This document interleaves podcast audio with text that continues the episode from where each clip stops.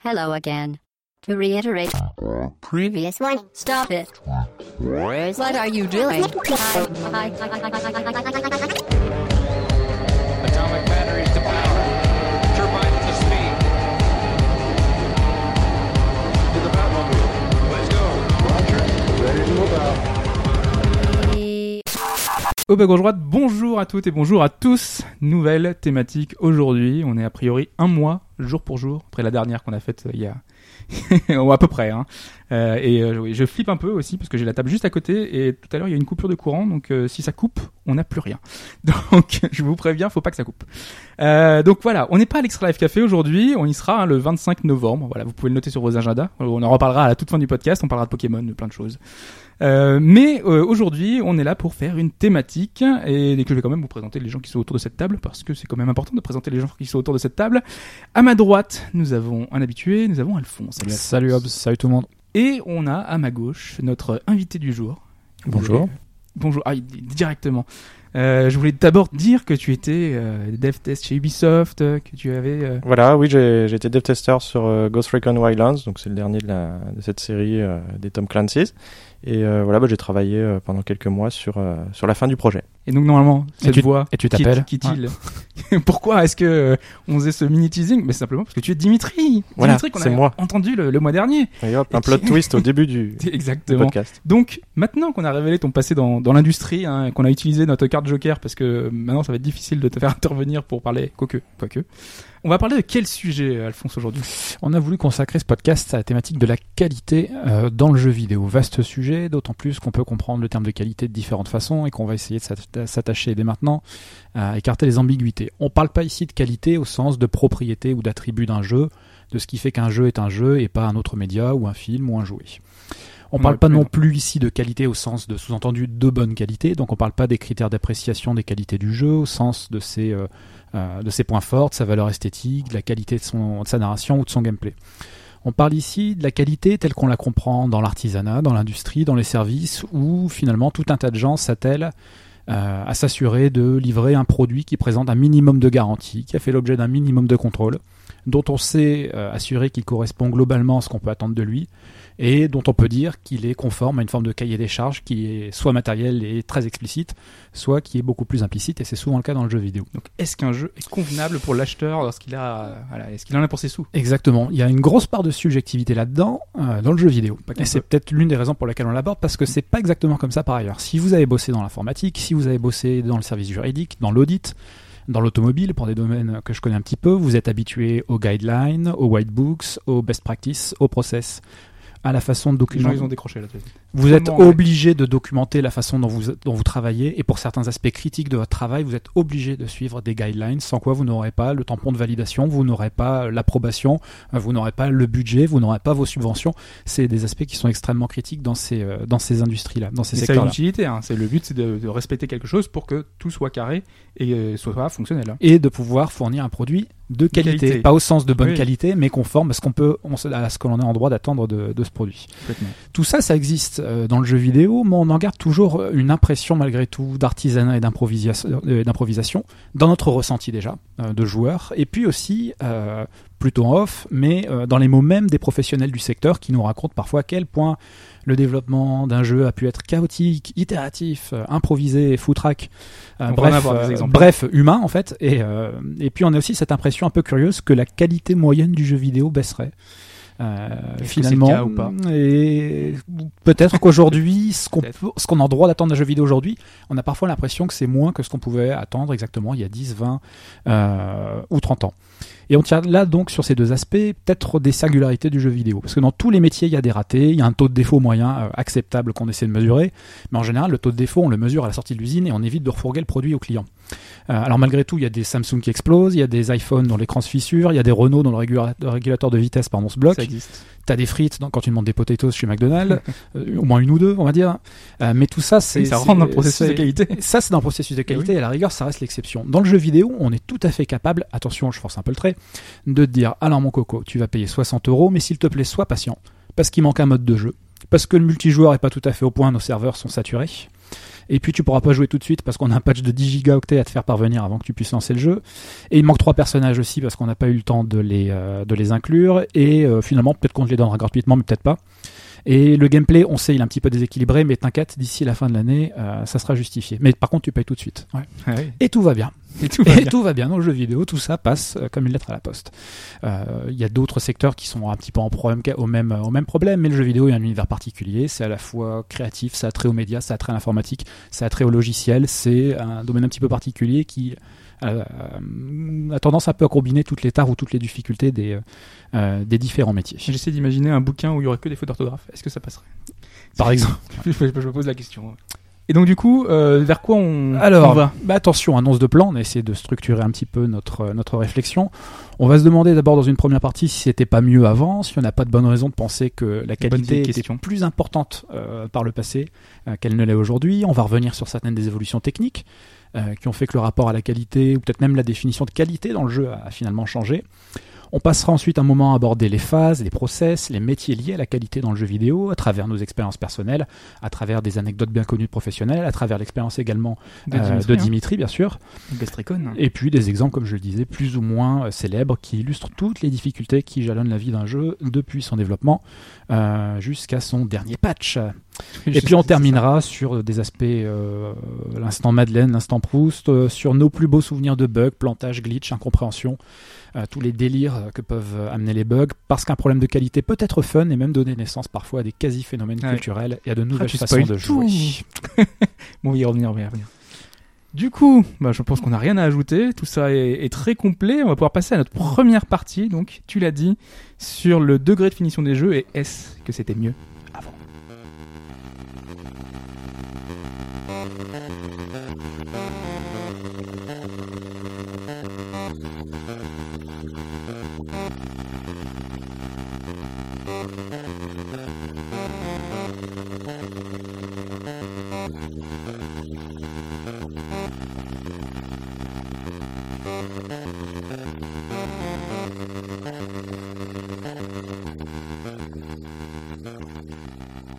On l'a dit, on va débuter avec un petit peu d'historique, revenir euh, dans les années, alors peut-être pas aux origines, hein, parce que sur les oscilloscopes, euh, le niveau de qualité, je pense que c'était pas forcément le, besoin le plus, euh, le plus vital.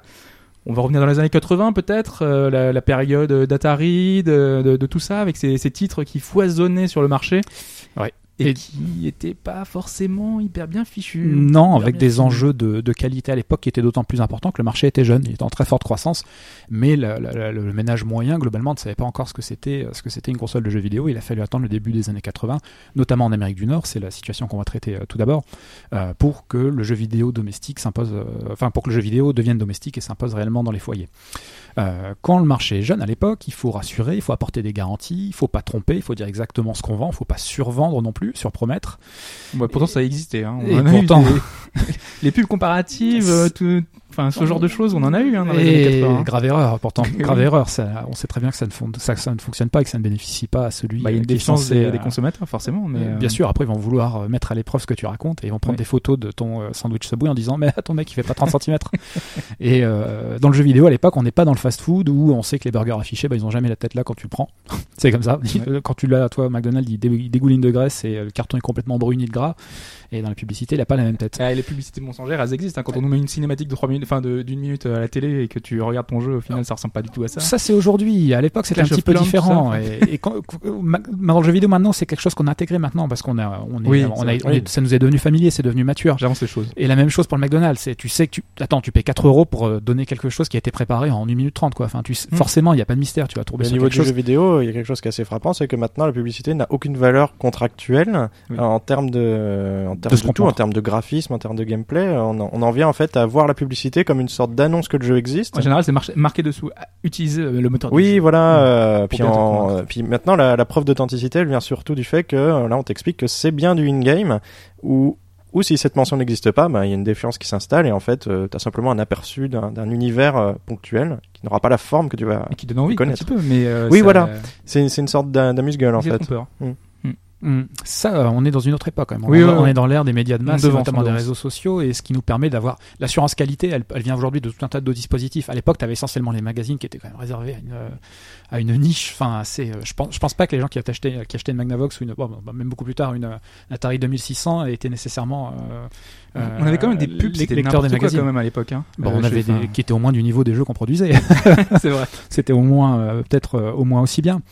Et euh, c'était pas à l'époque l'enjeu était un, petit peu différent parce que la, la, la qualité avait euh, un- il y avait vraiment un enjeu systémique qui était que comme je vous le disais le marché était assez peu mature les gens achetaient le- le- la chose pour la première fois et il fallait apporter des garanties et euh, ces garanties là n'ont pas été apportées notamment euh, comme je vous le disais tout à l'heure au début des années 80 en, en Amérique du Nord crise, où existait avec un crash, il Oui, est crash. documenté comme Mm. un crash du jeu vidéo de 1983 si je ne m'abuse, euh, où une douzaine de consoles différentes étaient présentes sur le marché, où on pouvait prendre un jeu en moins de deux mois, où il n'y avait pas de restrictions euh, légalement imposables par le constructeur sur les titres qui sortaient sur sa plateforme, et où tout le monde y allait de son jeu. Alors j'ai quelques petites anecdotes amusantes sur cette époque. Euh, Benny. Euh, à l'époque, les, bah, par exemple, les marques de céréales comme General Mills ou euh, Quaker, qui sont deux des plus gros fabricants de céréales pour enfants, Mhm. donc c'est eux qui font du muesli, Golden Grams, Cheerios, Kix, etc. Et ils prenaient le contrôle d'éditeurs de jeux vidéo, parce que jeux vidéo ça marchait bien. Les mecs se sont dit bah tiens on va ouvrir une filiale de jeux vidéo, mais pourquoi pas? Euh, Soyons pas fous. souvenir de, de ces de jeux vidéo dans une boîte de.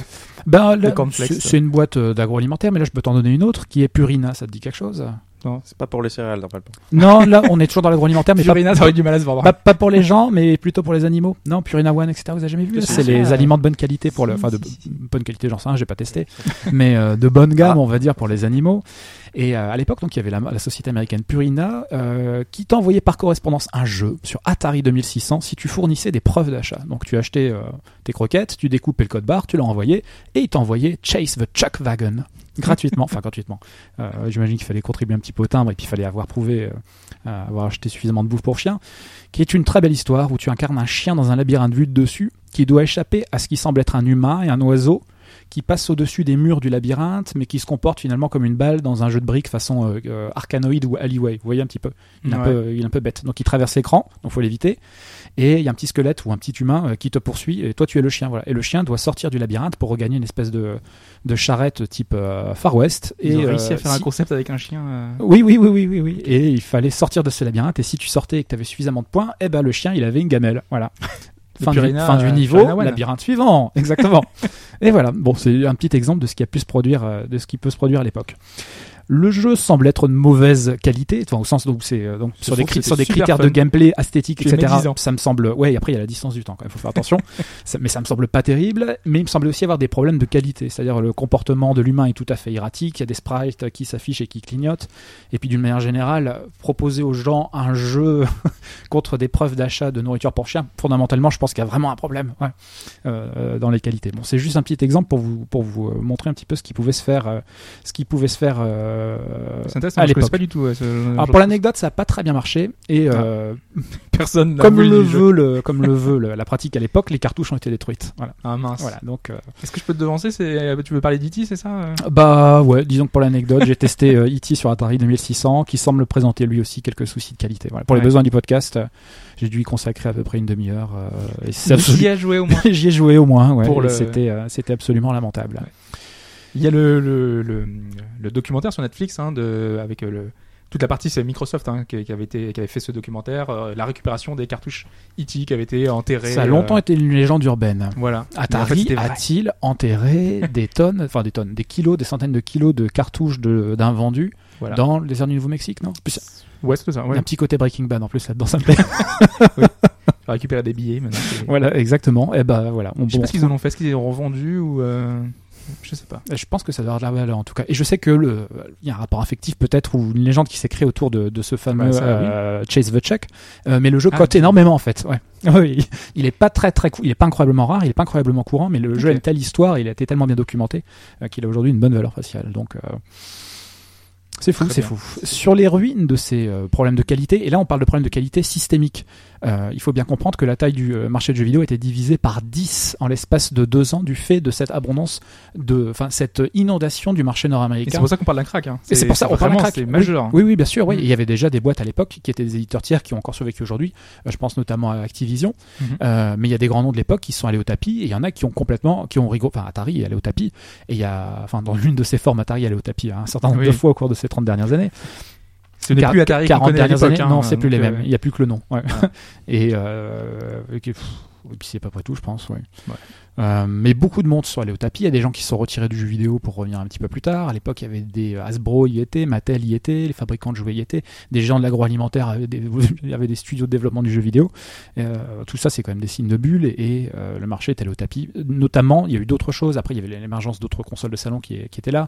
Il y avait l'émergence utilisation croissante du micro-ordinateur comme support de jeu. Oui. Mais l'aspect qualité était problématique et il était vraiment systémique. On, on ne met pas un marché au tapis comme ça en si peu de temps.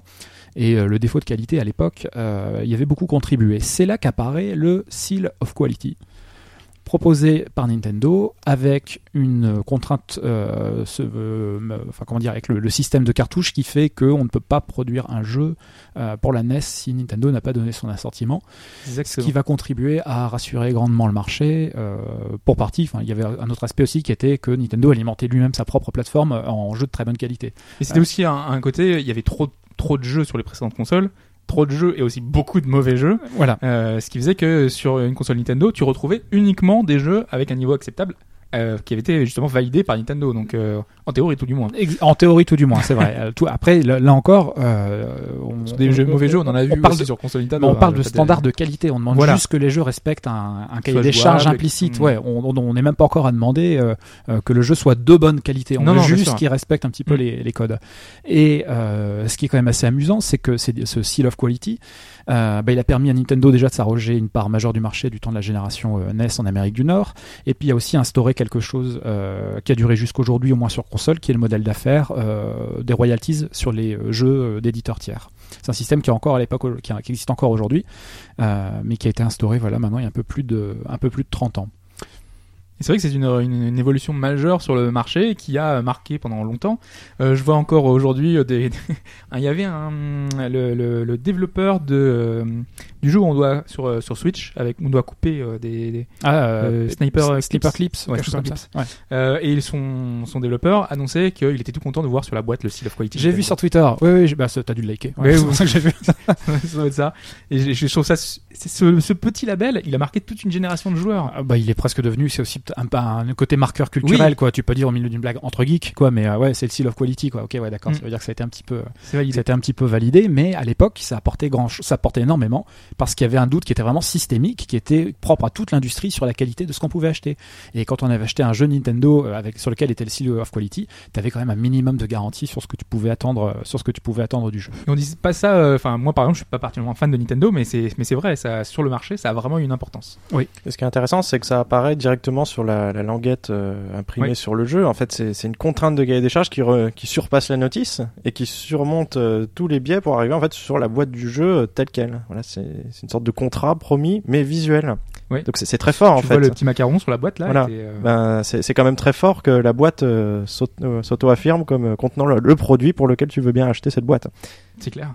un modèle introduit donc il y a quand même pas loin de enfin il y a plus de 30 ans et euh, bah, qui a marqué le comme je vous le disais enfin qui est déjà ce modèle là globalement toujours court aujourd'hui Euh, Mm. les, les, les gens qui veulent développer pour Xbox euh, PlayStation et Nintendo doivent passer par doivent passer par les constructeurs et doivent répondre d'un d'un minimum de qualité Même s'il y a des contributions financières qui sont mises aussi en jeu, c'est quand tu veux proposer ton jeu par exemple sur une plateforme, type celle de Microsoft ou sur le PSN, tu vas devoir payer, même si c'est moins vrai aujourd'hui, je crois, enfin un, certain montant pour pouvoir être sur la plateforme. Ah, il y a deux choses déjà oui il y a les, de même royal- sur Steam, les d'ailleurs, royalties hein. sur la vente et après il y a tout simplement le droit de te mettre à développer oui Ouais. ouais, ouais, t'as Oui, des- mais ça des- permet des de mettre une barrière, euh, alors qu'à l'époque, tout le monde pouvait faire son jeu sur sa. Oui, oui, oui, bien sûr. Tu dois allonger. c'est euh. comme quand tu, euh, c'est comme pour- dans des systèmes de franchise, c'est la même chose. Il faut apporter au, minimum, au début un minimum de capital pour montrer. euh, Oui, bien sûr. oh, je suis sérieux, quoi. Je Mais le côté faire licence finalement pour, quelque euh, pouvoir chose. rentrer, c'est, je trouve ça intéressant, enfin marquant, tu vois. En tout cas, ça a toujours duré aujourd'hui. Moi, pour l'anecdote, j'étais persuadé quand le jeu vidéo mobile avait commencé à percer qu'on aurait le même problème qu'on avait eu dans les années 80 sur le marché de marché nord-américain du jeu vidéo. Il y avait tellement de jeux merdiques, il y avait tellement peu de qualité, etc. Il y avait un bon jeu pour 100 jeux qui sortaient. tout était tellement des copies de tout, euh, avec des éditeurs qui jouaient sur le, titre des jeux pour faire croire que c'était dans le même genre, etc. Avec les rééditions de jeux, enfin, il y avait un jeu qui marchait, bon, typiquement euh, les sagas, quoi, la saga, quoi, Mhm. euh, Animal Saga, Candy Crush Saga, enfin, euh, ma belle-mère Saga, enfin, tu vois, le, au bout d'un moment, j'étais persuadé à l'époque que Mais tu trouves pas qu'il y a une crise? Enfin, Moi, je trouve que le Et non. marché mobile. Et non, je, je trouve Euh, que tout a changé. Enfin, il y a quelque chose, il y a quelque chose d'incroyable. Ils ont trouvé une alternative, mais- c'est est-ce que c'est une bonne alternative? Bah, t'as, des- un minimum de dispositifs de rassurance qui est le, c'est malheureux et c'est un peu triste à dire, mais euh, c'est les étoiles. Et c'est la communication Ah. sur les réseaux sociaux. Ce dispositif de rassurance que tu avais à l'époque par le Seal of Quality Nintendo, aujourd'hui tu l'as très largement par la communauté Les des joueurs elles-mêmes. ouais. Des, con- des consommateurs, pas des joueurs. Oui, Oui. c'est ce un que je- consommateur ça paye encore et les mecs qui jouent là-dessus jouent payent pas forcément mais euh, j'étais persuadé je me suis bien planté mais quand tu vois, tu euh, lances un jeu maintenant et on dit donnez votre avis parce que t'es obligé de faire ça parce que c'est ce qui va faire, ce qui va valider ton jeu quoi. Euh, derrière, on- vraiment l'une des premières applications qui te dit, qu'on va te dire, c'est euh, euh, est-ce que vous voulez mettre une bonne note parce que Mm. votre utilisation a été conforme à l'attente que vous en aviez quoi. là tu dis oui ou plus tard tu peux pas dire non oui, tu peux pas dire non en plus, c'est vrai. non plaisante parfois parfois ouais. Et je suis vraiment pas sûr. Hein. Moi, j'ai Animal Crossing, euh, tu sais euh, oui ou plus, enfin ou euh, d'accord je croyais faire, je croyais faire une ça, hein. blague mais en fait non c'est pas ça c'est même pas.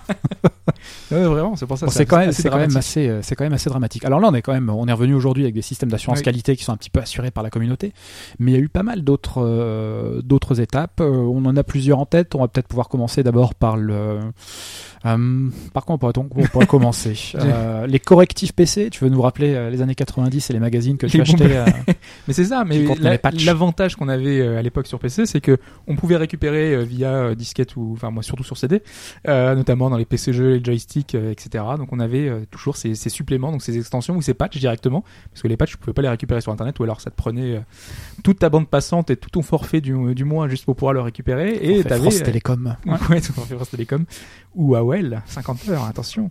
Et, ouais, ça te prenait vraiment tout ton forfait juste pour récupérer le patch qui faisait que le- l'erreur cruciale, le, bug bloquant euh, qui faisait qu'un script ne se déclenchait pas dans le jeu, et ben tu pouvais pas passer le niveau. Et ben ça, c'était corrigeable parce qu'on l'a pas dit, mais c'est vrai que c'était ce genre de bug bloquant avant, quand t'avais ce problème-là sur des consoles fermées euh, qui ne permettaient pas de rajouter des patchs, et ben tu pouvais pas le faire. Alors que sur PC, tu pouvais le faire, tu récupérais tous tes patchs comme ça. Et moi, je sais que bon nombre de jeux comme ça, j'ai pu les, récupérer avec mes, petits CD de joystick que j'achetais du coup tous les mois juste pour ça, juste pour pouvoir mettre mes jeux à jour. Et c'était super génial parce que en plus, on te rajoutait du contenu souvent. T'avais la petite amélioration graphique, la petite résolution en plus, t'avais le, le, le petit personnage en plus dans le, dans le jeu, une nouvelle arme.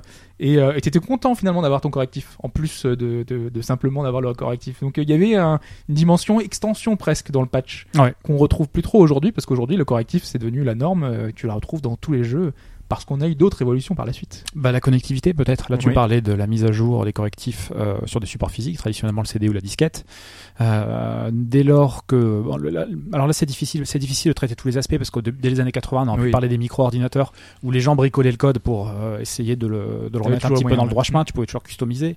Euh, T'avais des versions hackées aussi. Enfin, il y avait plein d'autres façons, mais bon, donc c'est difficile. dés- Désolé, euh, chers auditeurs, de faire des sera pas généralités exhaustif. hein. et de couvrir à la fois euh, les spécificités du PC et celles de la console mais euh, l'arrivée euh, de enfin moi c'est la Xbox je pense avec un service euh, un service en ligne qui était vraiment digne de ce nom avec une connectivité au débit avec un disque dur aussi qui permettait tout simplement de télécharger de pouvoir enrichir le jeu qui a vraiment marqué une étape décisive dans le... hein, mais euh.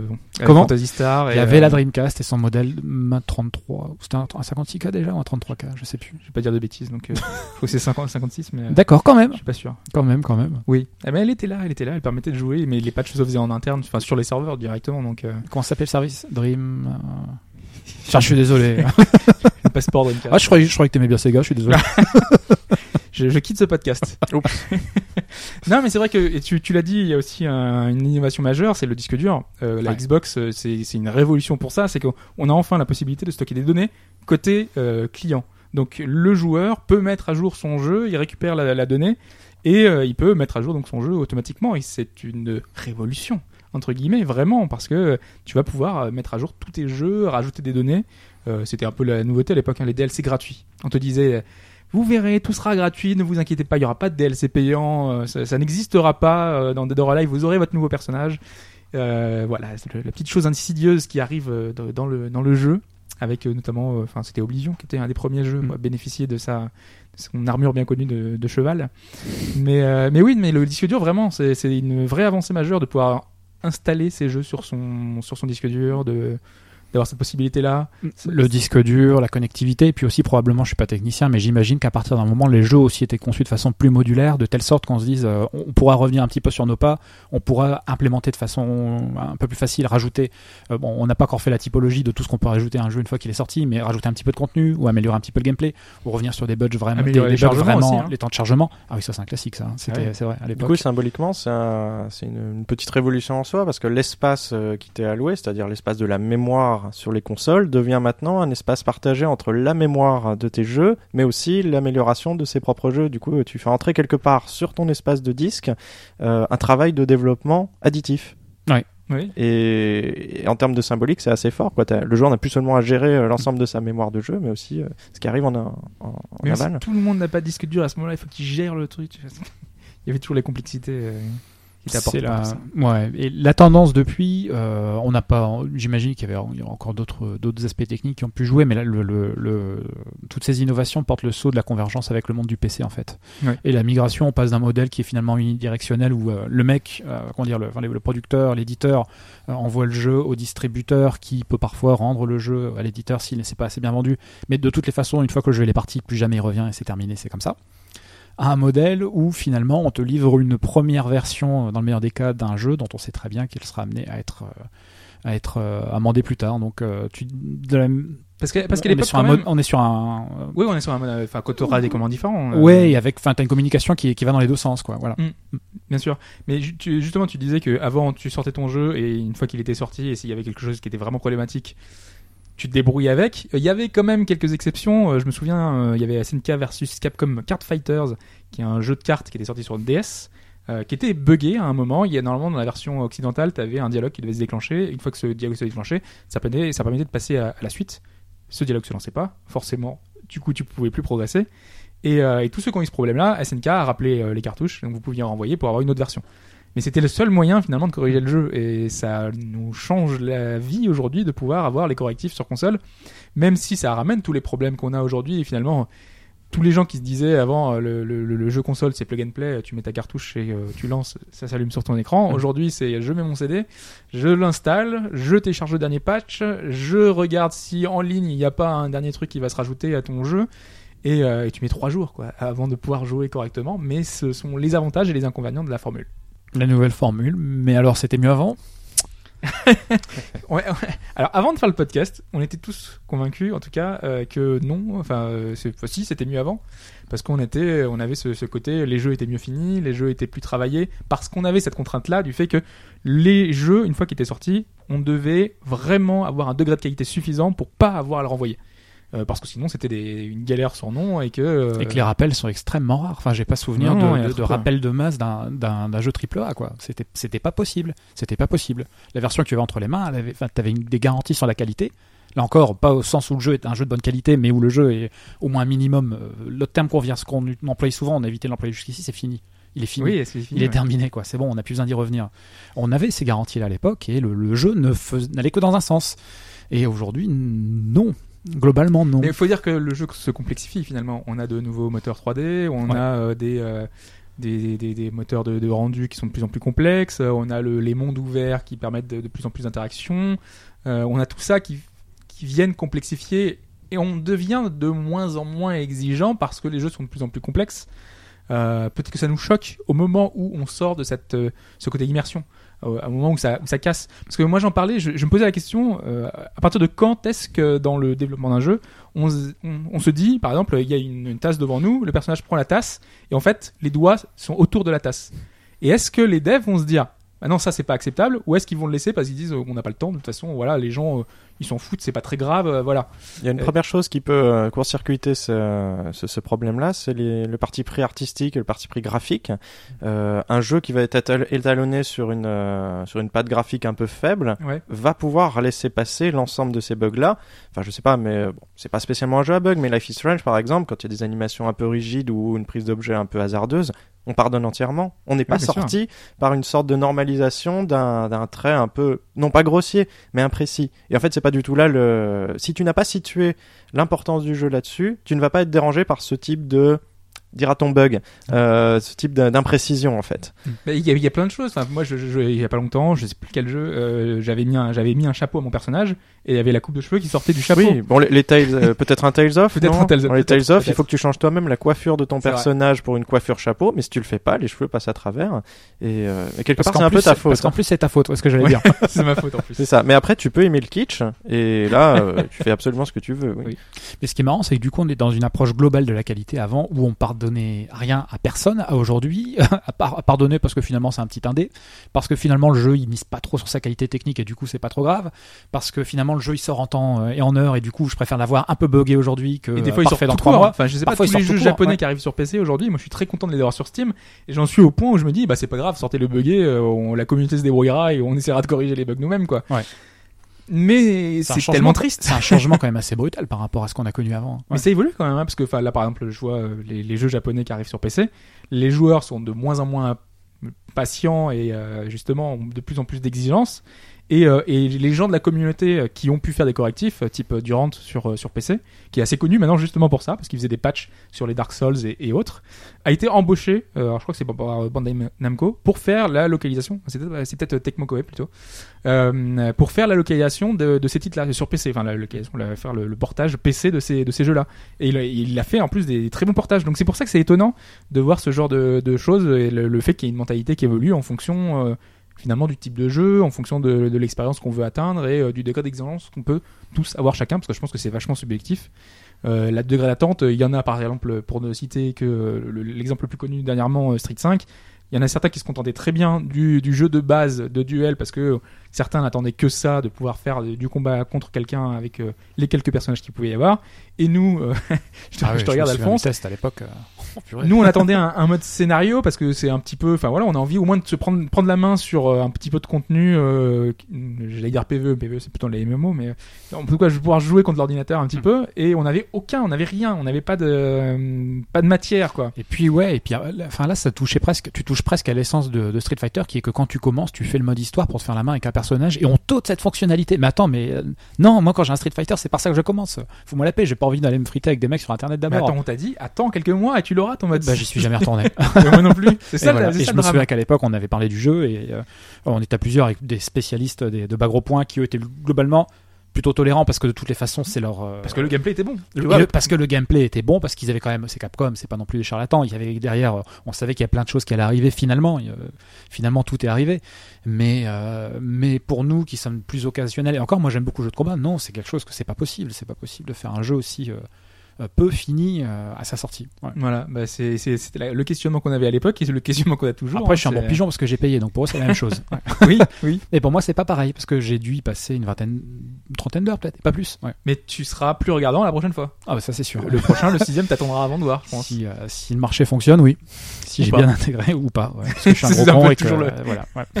Et que finalement, je vais leur pardonner. Ouais. Je suis chaud d'écrire la fraude, mais peut-être pas trop. Vois, Ouais, donc je suis assez, je suis assez circonspect moi cette question de mieux avant parce que mieux avant, bon, il y a un jeu que j'évoquerai plus tard, mais euh, Rigard dans sa version euh, pâle, donc euh, Mhm. jeu d'action aventure qui était sorti sur NES, euh, dont vous avez entendu normalement l'extrait sonore. exactement, c'était lui, euh, au début euh, 1990, je crois, en Europe, un petit peu avant au Japon.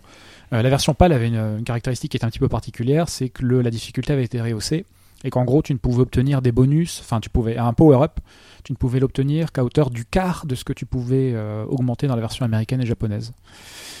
Du coup, le jeu était incroyablement difficile. Je l'ai jamais fini. Et je me disais, mais là, ce jeu est vraiment trop dur. Mais en fait, non, c'est parce qu'il y avait, euh, ça avait été prévu en fait. Enfin, c'est comme ça. Euh, Le jeu avait été programmé pour être très difficile et pour ne n'avoir qu'un petit bout. choix, hein. Je comprends pas. Ouais, je ne comprends pas ce qui s'est passé. Ça, aujourd'hui, Sur les forums, les gens se plaignent hein, en disant qu'ils n'ont jamais pu le terminer. ah ouais, ouais, euh, bah ça, euh, ça donnait naissance encore à des, des micro-phénomènes culturels, mais Ouais. t'as euh, des réactions de joueurs furax sur YouTube, t'as des, des gens, t'as des, des fils sur GameFAQs euh, 30 ans après la sortie du jeu qui disent ah, ce jeu est pas possible, etc. c'est, euh, c'est finalement assez marquant. Aujourd'hui, ce jeu n'aurait même pas besoin d'un patch pour être corrigé. Enfin, tu vois ce que je veux dire? Ça serait, dérisoire de corriger quelque chose comme ça. Donc, je pense en puissance potentiellement, euh, je pense qu'on peut faire, on, peut faire, on pourrait avoir aujourd'hui des jeux de bien meilleure qualité que ce qu'on a pu avoir par le passé potentiellement. Dans les faits, dans les faits, les jeux sont moins finis aujourd'hui, je pense qu'ils l'étaient à Oui, l'époque. c'est ce que j'allais dire. très, très clairement. Et, et surtout qu'on a des exemples concrets. On a des boîtes japonaises qui, sans citer de nom, qui, qui prennent du temps pour faire, pour fignoler leur jeu et Mm. pour euh, essayer de rendre un produit acceptable avec très peu de bugs. Mm. Et d'autres qui ont un cycle de développement qui est peut-être plus réduit avec euh, une une production qui va être un peu plus à la chaîne. Là encore, sans citer de nom, chacun y mettra l'éditeur ou le développeur de son choix. Euh, quand on voit le peu de bugs qu'il y a sur un Zelda, Oui, oui. c'est quand même assez Pour incroyable. un Zelda jeu qui- de ce contenu et de ce Oui, pour un monde ouvert pareil. incroyable. Alors qu'à chaque fois, on, dit, on justifiait par c'est un monde ouvert, donc c'est pas grave, il y a Donc des on bugs. accepte. euh, On l'accepte. En fait, ça change rigoureusement l'ensemble de ta de la construction du du, du, du processus pardon de construction. Si tu dis tolérabilité zéro, tu vas tout faire pour que ce soit absolu en fait. Alors que l'idée d'inclure une tolérabilité va te faire travailler sur des aspects un peu différents. Euh, le, te- le test qualité va finalement représenter une portion un peu euh, un peu latente, un peu euh, parallèle. Alors que si tu te fixes effectivement une tolérabilité zéro, ben, l'ensemble de l'équipe va, va travailler à ça. On va pas implémenter à la légère. Oui. tout va converger encore une fois vers le test. Dans le parallèle du développement. Voilà. Ouais, Mais- t'es- tu n'es jamais qu'aussi bon que ce qu'on attend de toi aussi. Donc, euh, Oui. si, on, si tu baisses la barre, tu vas pas sauter plus haut. Enfin, tu vois ce que je veux dire euh, Il y a cet aspect-là quand même. ouais. Mais c'est pour ça que c'est ouais, c'est- intéressant de se dire pourquoi est-ce que les autres ne font pas. euh, Et, et à- mais surtout, quelle est la difficulté de ce genre de- d'exercice et de, de, de contrôle qualité euh, Et du fait aussi, je, enfin ouais, moi je leur dis ce qui marque, c'est qu'on a, on a, il y a aucun cahier des charges de qualité qu'on nous qu'on Oui. a en tête. On, on l'applique, on n'a pas nous-mêmes, on n'est pas, on n'est pas objectif. On, on a une tolérance à l'erreur qui est absolument pas la même selon le genre, le statut, l'éditeur, l'historique, euh, l'importance du genre relatif par rapport à nous. Finalement, c'est quelque chose dont on a l'intuition, mais qui est vraiment insaisissable. Oui, parce que justement, tu disais tolérance zéro, mais par exemple, il y, a des- il y a des genres de jeux qui ne peuvent pas se permettre genre justement de, de, de bugs ou de. C'est les jeux de baston, tout simplement. Quand t'as un jeu de versus. Euh, derrière, si t'as vraiment un bug bloquant, si tu peux enchaîner un combo infini euh, en l'air, tous euh, les jeux compétitifs, d'une manière générale, la tolérance est moindre. hein, Voilà. que, si ça sort bugué, euh, Ouais. automatiquement les, les, les glitches sont exploités et c'est c'est mort. Et Donc, puis euh, le, le jeu vidéo a encore assez évolué à ce stade pour qu'on admette un bug. On dise euh, oui c'est un bug inhérent au genre. Bah, Je sais pas moi une, un jeu 3D, bah, il y aura certainement fatalement un ou deux bugs caméra. Même les meilleurs Mario euh, n'y coupent pas. Donc en fait le, le jeu vidéo s'est constitué un peu comme des types qui font admettre un certain nombre de bugs euh, spontanément et en fait euh, le joueur, le regard du joueur est éduqué de sorte à ne même plus les noter. Je sais pas moi cette épée Excalibur qui traverse le mur, bon on sait que de toute façon elle va le faire. Ça nous choque justement quand ça fonctionne bien, quand la caméra arrive à Oui. passer, oui oui. à faire un tour de passe-passe, elle remonte. On est surpris euh, par la qualité, par l'agréabilité de. Bah voilà, le, le studio peut monter un peu de, virtuosi- de virtuosité là-dessus, effectivement, mais euh, mais il y a une sorte de tolérance liée à des genres et des types de jeux, je pense. En tout cas, voilà. Je, je pense qu'on a fait un peu le tour sur. on euh, vous laisse trancher. On Ouais. l'a pas tranché nous-mêmes, je pense. En plus, on va continuer un petit peu de parler du sujet justement par cet aspect métier euh, qui va nous intéresser. Tu as commencé à l'évoquer, euh, Dimitri, avec euh, justement ce, à quel point ça va prendre de l'importance dans le développement. Et euh, on, va le, voir au travers de l'exemple de Ghost Recon et d'autres. Donc on va y passer tout de suite après l'extrait sonore.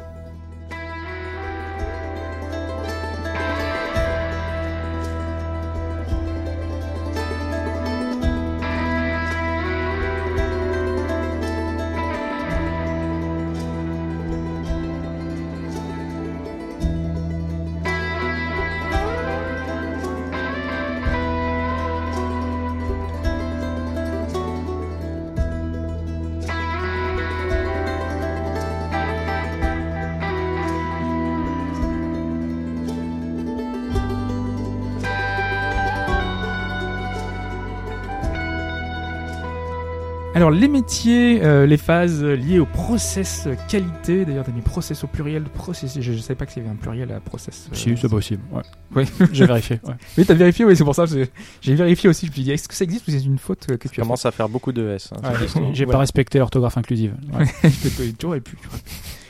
Donc, euh, on, on va commencer à parler de, de tout ça. Et la première question qu'on se pose, c'est qui se charge de rapporter les problèmes éventuels qui sont liés au jeu? Et euh, dans mes petites recherches, euh, on a identifié trois couches de testeurs. Euh, alors là, ça va vous permettre d'introduire un petit peu le sujet, hein, parce qu'ensuite on va rentrer beaucoup plus dans les détails. Euh, mais donc pour rester un petit peu de manière un petit peu plus large, euh, on a, parce que tous les projets en plus sont différents, donc forcément ça va être un peu compliqué de, de pouvoir traiter tous les sujets. C'est pour ça qu'on va prendre un exemple en particulier. On a euh, l'équipe elle-même, donc euh, en interne, ça va être euh, les collègues. Euh, là, ça va être un peu ce que tu as fait toi, hein, les, le- les dev tests. Oui. C'est euh, finalement vraiment les, les gens autour de- des développeurs pour pouvoir voir ce qui va ou ce qui ne va pas. Ensuite, on a les fans du projet. Alors les fans du projet, euh, j'avais un exemple justement de, de Gauntlet.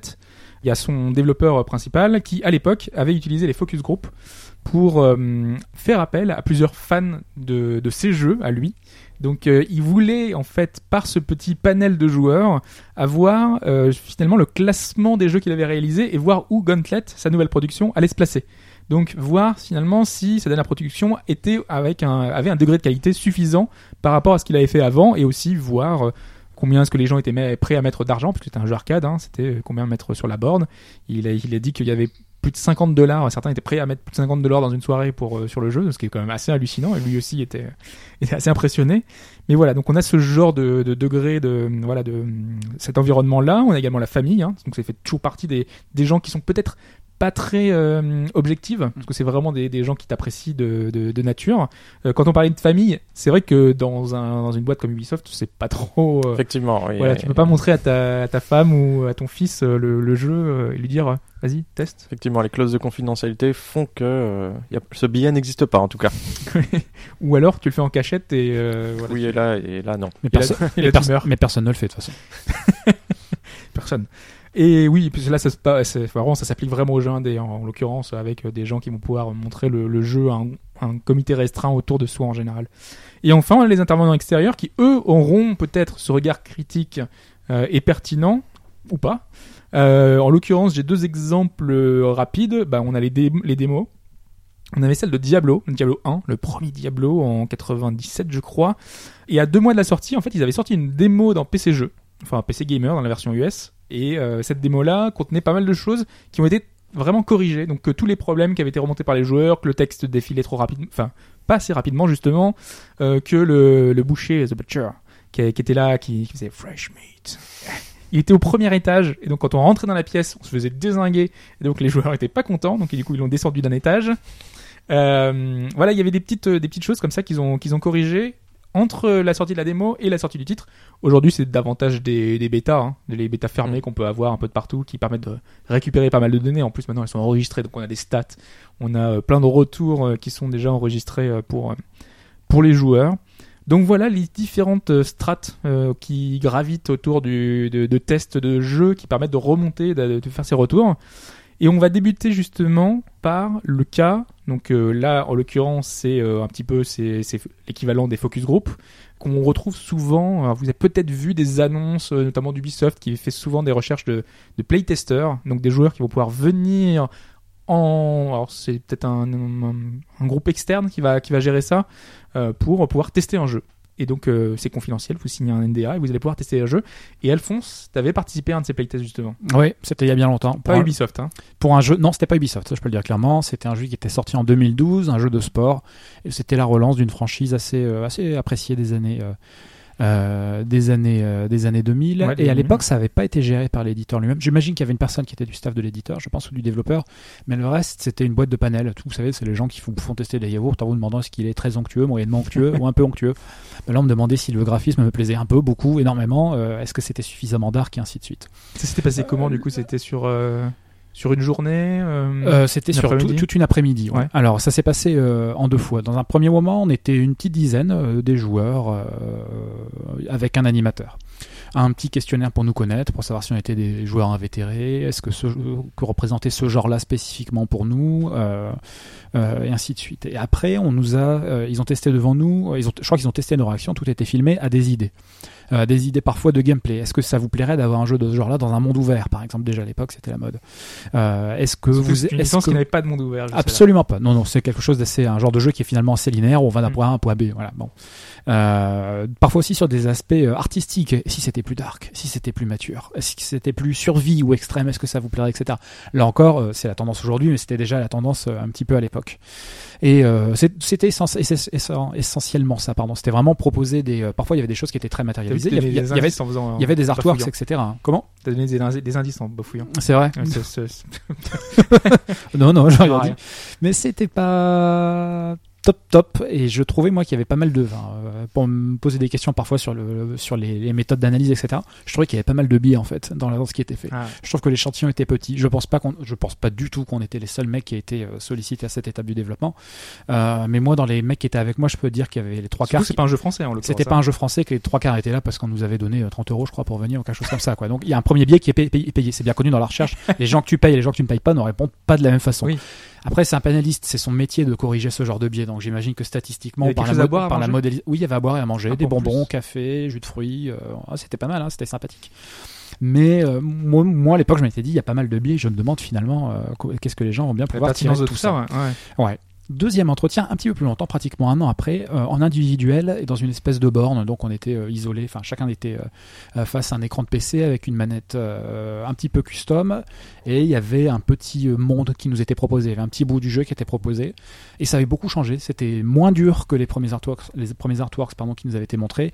L'aspect survie était beaucoup moins développé, c'était moins Man versus Wild quoi. C'était un petit peu plus, ça restait sport extrême mais un petit peu moins que que ce que ça pouvait que ce que les artworks pardon pouvaient le, le laisser euh, les laisser augurer. Et donc, t'as pu vraiment jouer au jeu. Et là j'ai pu jouer, filmer, ouais, Filmer, ouais. avec une manette un petit peu bizarre et des capteurs dessus, donc j'imagine enfin pas des capteurs mais des gros fils, euh, enfin la manette avait été. euh, Donc, ils devaient récupérer les commandes et touches que tu je pense qu'ils ont voulu. euh, ouais, ouais, ouais, ouais. Donc filme ta, filmer ta réaction et regarder un petit peu ce que tu te débrouilles avec euh, ce genre de jeu de façon, euh, de façon intuitive, je pense. Euh, moi j'ai trouvé ça pas mal du tout. C'était vachement bien fini. Le jeu est sorti un an après et il avait eu euh, un succès euh, critique assez important. Ouais.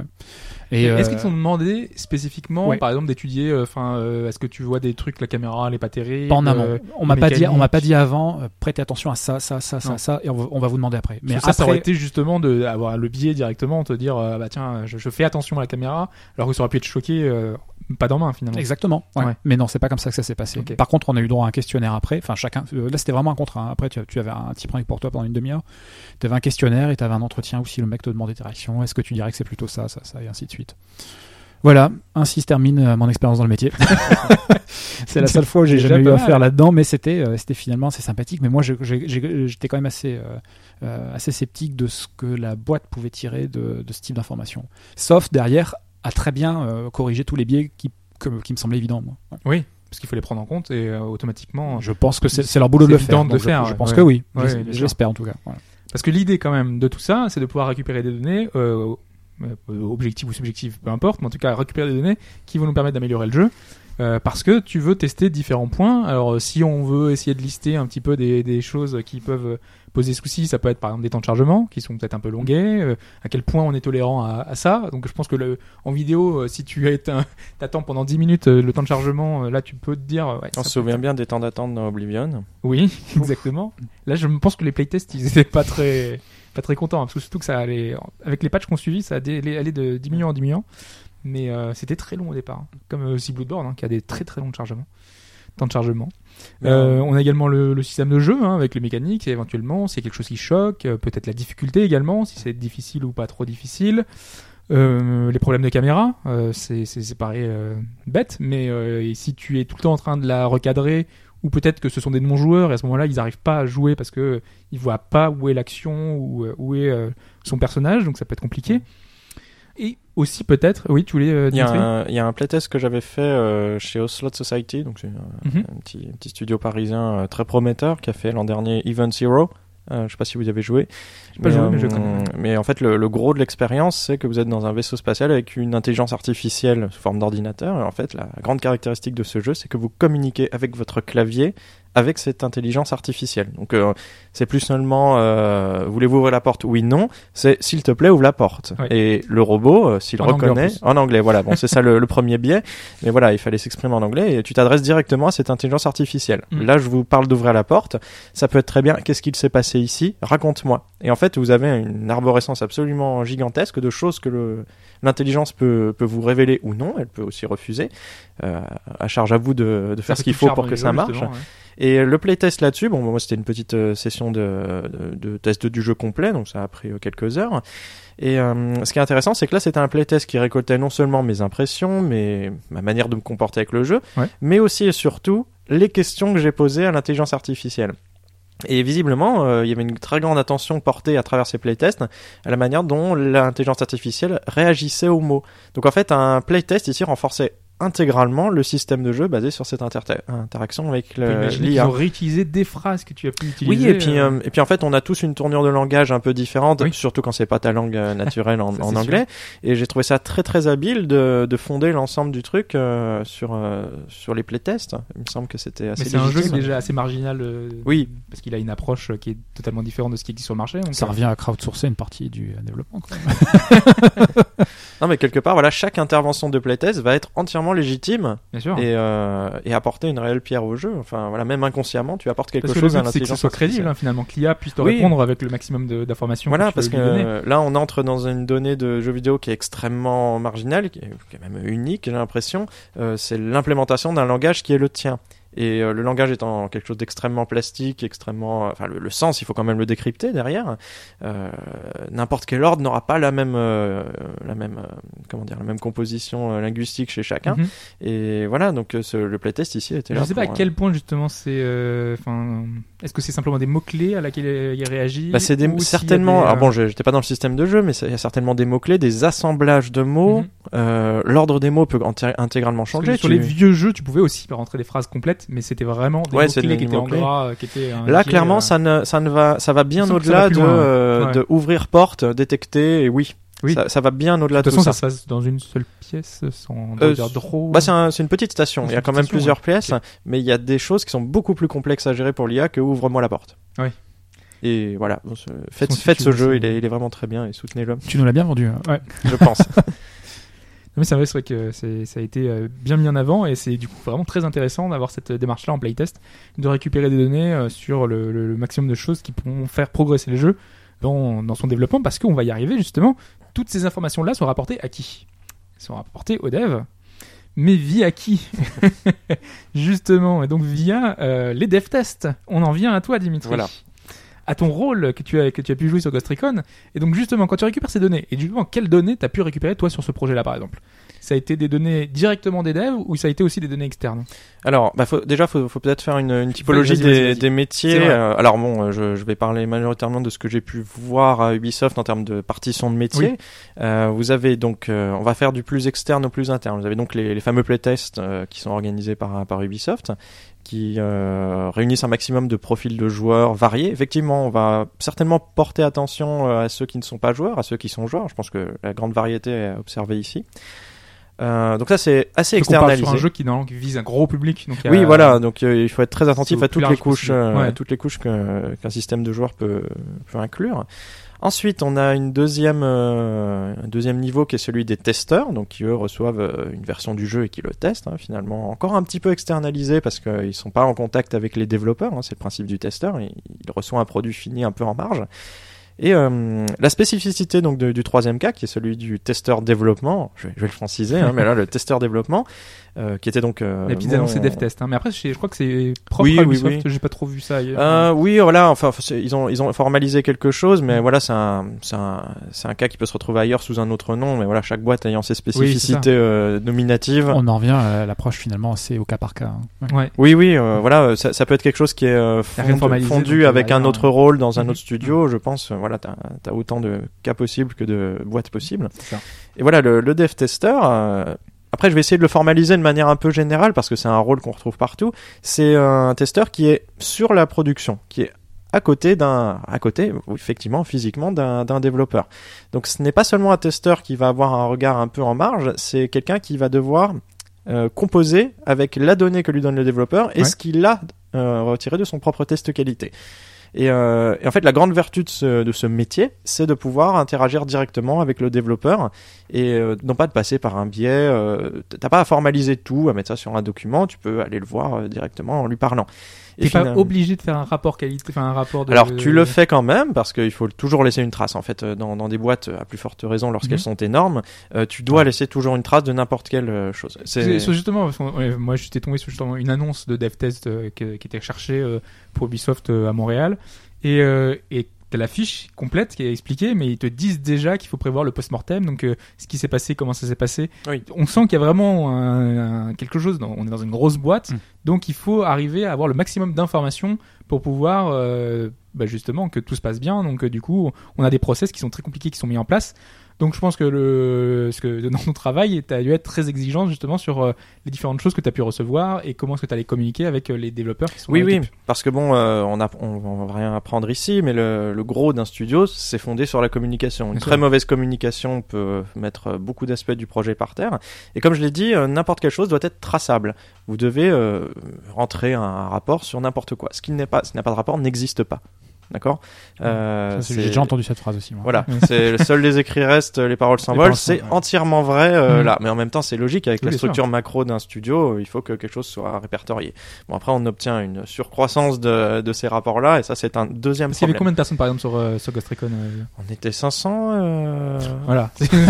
voilà. Ouais, ça c'est industriel. ça. bon, Ouais. c'est quelque chose. Enfin, c'est un, chiffre à garant hein, tutel, mais mais, mais voilà. Puis bon, les, les les parts du studio elles bougent un peu, les effectifs bougent. Voilà, bah c'est ça se compte en centaines. C'est plutôt ça qu'il faut retenir. Voilà.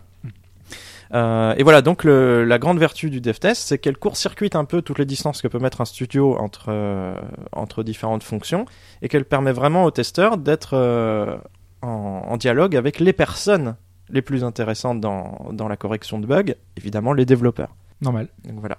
Et du coup, donc, euh, je, t'évoquais juste avant euh, le type d'information que tu vas remonter. Est-ce que c'est toi qui vas chercher les bugs ou est-ce qu'on te dit il y a, on t'a, on t'a fait remonter tel ou tel bug, il faut que tu l'utilises pour pouvoir le faire remonter au développeur? Très bonne question. Alors, euh, il y, a, il y a effectivement une... euh, je, je flatte, je flatte. On se le dit jamais assez. hein. Il y a y y effectivement. Non, c'est une bonne question parce que elle, elle souligne la, la très grande pluralité des cas possibles dans la détection d'un bug.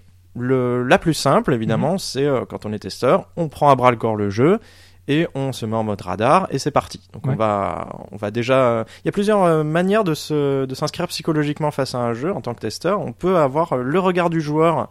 Il faut modifier un peu sa perception. Euh, La première que je fais en général, c'est que je suis euh, un joueur lambda et euh, je fais une session de jeu. Alors juste euh, par rapport, on n'a pas trop situé, mais dans le temps, on en est où là? On est euh, au tout début du développement ou on est sur la fin du développement? On est. euh, Alors moi, je vais va plutôt, je vais plutôt pouvoir vous parler de la fin du développement parce que je suis arrivé sur sur les neuf derniers mois de, de la production. on est là pour parler de ton cas précis, donc voilà. Ouais. de Ghost Recon Wildlands. ouais. Voilà, donc moi j'ai eu la chance d'être sur un produit qui était déjà bien implémenté. Les features étaient là, voilà. Le, Même voilà. si a priori il y avait des choses qui n'étaient pas encore euh, totalement placées. Oui, c'est bien logique, sûr, mais, euh, la, la musique par exemple, euh, bah, c'est logique en même temps. Elle est, elle est, elle est polichée, elle est... mais du coup, L'expérience n'est jamais totale Voilà, en fait c'est quand ça. tu es Mm. quand tu es testes. Et à plus forte raison lorsque tu commences à, tester un jeu, tu as des choses absolument abstraites. Là, moi, c'était pas mon cas puisque le développement a duré euh, beaucoup d'années et là, j'arrive sur la fin d'un développement, donc il y a quand même énormément de strates qui sont euh, déjà implémentées. ouais. Et donc, euh, je parlais d'attitude psychologique. Oui. Tu peux te essayer de restaurer euh, ta vision en tant que joueur. C'est d'ailleurs quelque chose qu'il faut toujours que tu fasses en dehors de ton métier, parce qu'à force de regarder le jeu avec un, un œil de testeur, tu finis par potentiellement court-circuiter un grand nombre de choses. Par exemple, voir une mécanique derrière un paysage, c'est extrêmement gênant. Breath of the Wild, du point de vue de la mécanique, ça casse beaucoup de choses. Donc il faut, c'est un exercice un peu de, non pas de schizophrénie, mais de, d'exercice et de gymnastique mentale pour retrouver un regard total sur le jeu et non pas un regard fractionnant. Mais on avait justement cette déconstruction malheureusement quand on, on, on testait, euh, on faisait les retours de, de jeux hein, pendant ces quatre dernières années avec les podcasts d'actualité. Et à la fin, ben, vu que tu notes plein d'informations sur euh, ça, ça fonctionne, ça, ça marche pas, ça dans le décor, et du coup t'envoies avoir, avoir toutes les ficelles, voir Ouais. toutes Oui. les constructions, voir des arcs Ça, narratifs ça qui se dénature reviennent. ton expérience de jeu. C'est ça. T'as plus le même regard en Non. fait euh, que qu'un Oui, qu'un oui. joueur normal entre Ah, tu as, euh. tu as une conscience complètement différente Oui. de ton environnement. Par exemple, le difficile, en fait fait, que hein. lorsqu'une caméra ne filme pas quelque chose, soit elle le réduit en qualité, soit elle le fait disparaître, c'est quelque chose que tu ne peux pas imaginer quand tu as une compréhension globale du jeu vidéo. Et en fait, c'est une chose que tu n'imagineras pas quand tu veux te projeter dans une expérience. Euh, tu tables sur la persistance des choses. Mm. Un temps de chargement, pour toi, ça veut dire quoi? Ça veut dire une connexion entre deux espaces. Mais euh, si tu te dis, bon, bah là, il est en train de décharger tout le reste pour charger la suite, Oui. bah, en fait, tu es en train de complètement bousiller ton rapport avec Mm. ton expérience. Mais cela dit, ça c'est une phase extrêmement importante parce qu'elle te permet de détecter ce qu'un joueur va voir, qui est d'autant plus difficile à mesure que le projet avance parce que tu vois toutes les mécaniques, il faut, il faut se rendre aveugle en quelque sorte. Euh, une deuxième euh, attitude psychologique, elle va consister, elle, en- à, être plus analytique, à essayer de décomposer chaque aspect, de, voir derrière tout ce que tu vois une potentielle logique scriptée. Euh, J'ajouterai un cran supplémentaire où là, euh, un peu plus tard, tu finis par savoir exactement. Évidemment, on travaille par, par scope. Hein, on- moi, j'étais euh, sur le trafic et les véhicules dans, dans Ghost Recon. Ouais. Tu peux pas avoir une appréhension totale d'un monde ouvert, c'est Vous étiez impossible. combien justement dans la partie de test euh, qui était euh, je maîtrise pas, pas tout à fait les. Vous étiez plusieurs personnes sur plusieurs Oui, oui, voilà. Chaque, euh, euh, chaque personne avait un, un scope un, un peu particulier. Et puis, euh, bon, après, ça pouvait changer avec le temps, évidemment. Il y a des choses qui sont plus vite polichées que d'autres. Mais euh, voilà, moi, j'étais un, j'étais un peu responsable des véhicules et du, et du trafic euh, du point de vue du test. Et en fait, quand tu finis par connaître la manière dont le script est fait, euh, ce que le développeur a implémenté, euh, tu vas te mettre à tester de manière euh, locale chaque, euh, chaque chose. Euh, donc tu vas par exemple aller, aller toi-même chercher la mécanique tourner à droite, tourner à gauche dans un véhicule. Tu vas aller chercher est-ce que les phares marchent en toutes circonstances? Est-ce que quand je fais un tonneau, la voiture, si je tourne les, les roues, est-ce qu'elle réagit ou est-ce qu'elle réagit pas? Donc tu vas essayer de faire des choses que Voilà. le joueur. donc là, c'est une, c'est une attitude plus scientifique que la première, Ouais. qui est celle de réception totale du jeu. Là, tu vas te comporter en, petite, en petit scientifique. tu vas aller chercher les failles d'un bug. Alors qu'un joueur, normalement, ne cherche pas les failles, a même priori. Si en général, euh, Avec- nature. Tiens, qu'est-ce qui se passe Oui, oui. si je- Ouais, Voilà. Il y a des lampes aussi, je tire dessus pour voir si Effectivement, explosent. euh, les on est, dans, on est dans un médium qui, euh, rouge. qui, est fondé, rouge, euh, ouais. qui est fondé sur l'interacti- l'interactivité. L'interactivité, elle peut pousser à faire plein de choses et chaque Mm. joueur va essayer de trouver les limites. Mais euh, voilà. Des fois, c'est le hasard. Hein. Oui, oui, oui. Alors là, c'est pas bon signe. Euh, quand un bug vient euh, par hasard, en général, c'est qu'il a, c'est qu'il aurait dû être effacé. Et puis bon, euh, chercher un bug à force de creuser, en général, c'est c'est chose faisable. zusammen. Et voilà, tu vas en fait essayer de faire des plans de test sur, euh, sur des portions. Euh, c'est à toi de séquencer ton travail comme tu le veux, en fonction également de ce qui se passe. C'est-à-dire que si on est en train d'implémenter la, la mécanique de déplacement euh, du trafic, parce Ouais. que le trafic c'est encore un autre problème. Ah bah, ça, Euh, la priorité à droite, ouh là là, il va falloir la respecter. Si quelque si chose les voitures train- respectaient le feu. Absolument, oui, bien, oui, parce que la, la surface de Ghost Recon, elle est absolument record. Ouais. C'est immense. Et il y a tout un trafic qui doit irriguer tout ça. Il y a des routes secondaires, des routes principales. Donc en fait, il y a des véhicules qui doivent se trouver sur les uns et les, les autres. Si un char essaye de passer sur un chemin de montagne où seule une moto peut passer, ça pose problème. Oui. Voilà, Oui. C'est- assez intuitif. Pour le jeu, ça ne l'est pas. Donc j'imagine que c'est un bug que bah, t'as pu retrouver, j'imagine, avec ton char qui Pas exactement, parce que les chars euh, se déplaçaient pas tout seuls euh, sur ce genre de, de chemin, mais en fait, pas- euh, il faut songer à tout, il faut en- envisager tout. Et euh... T'envisages pas tout.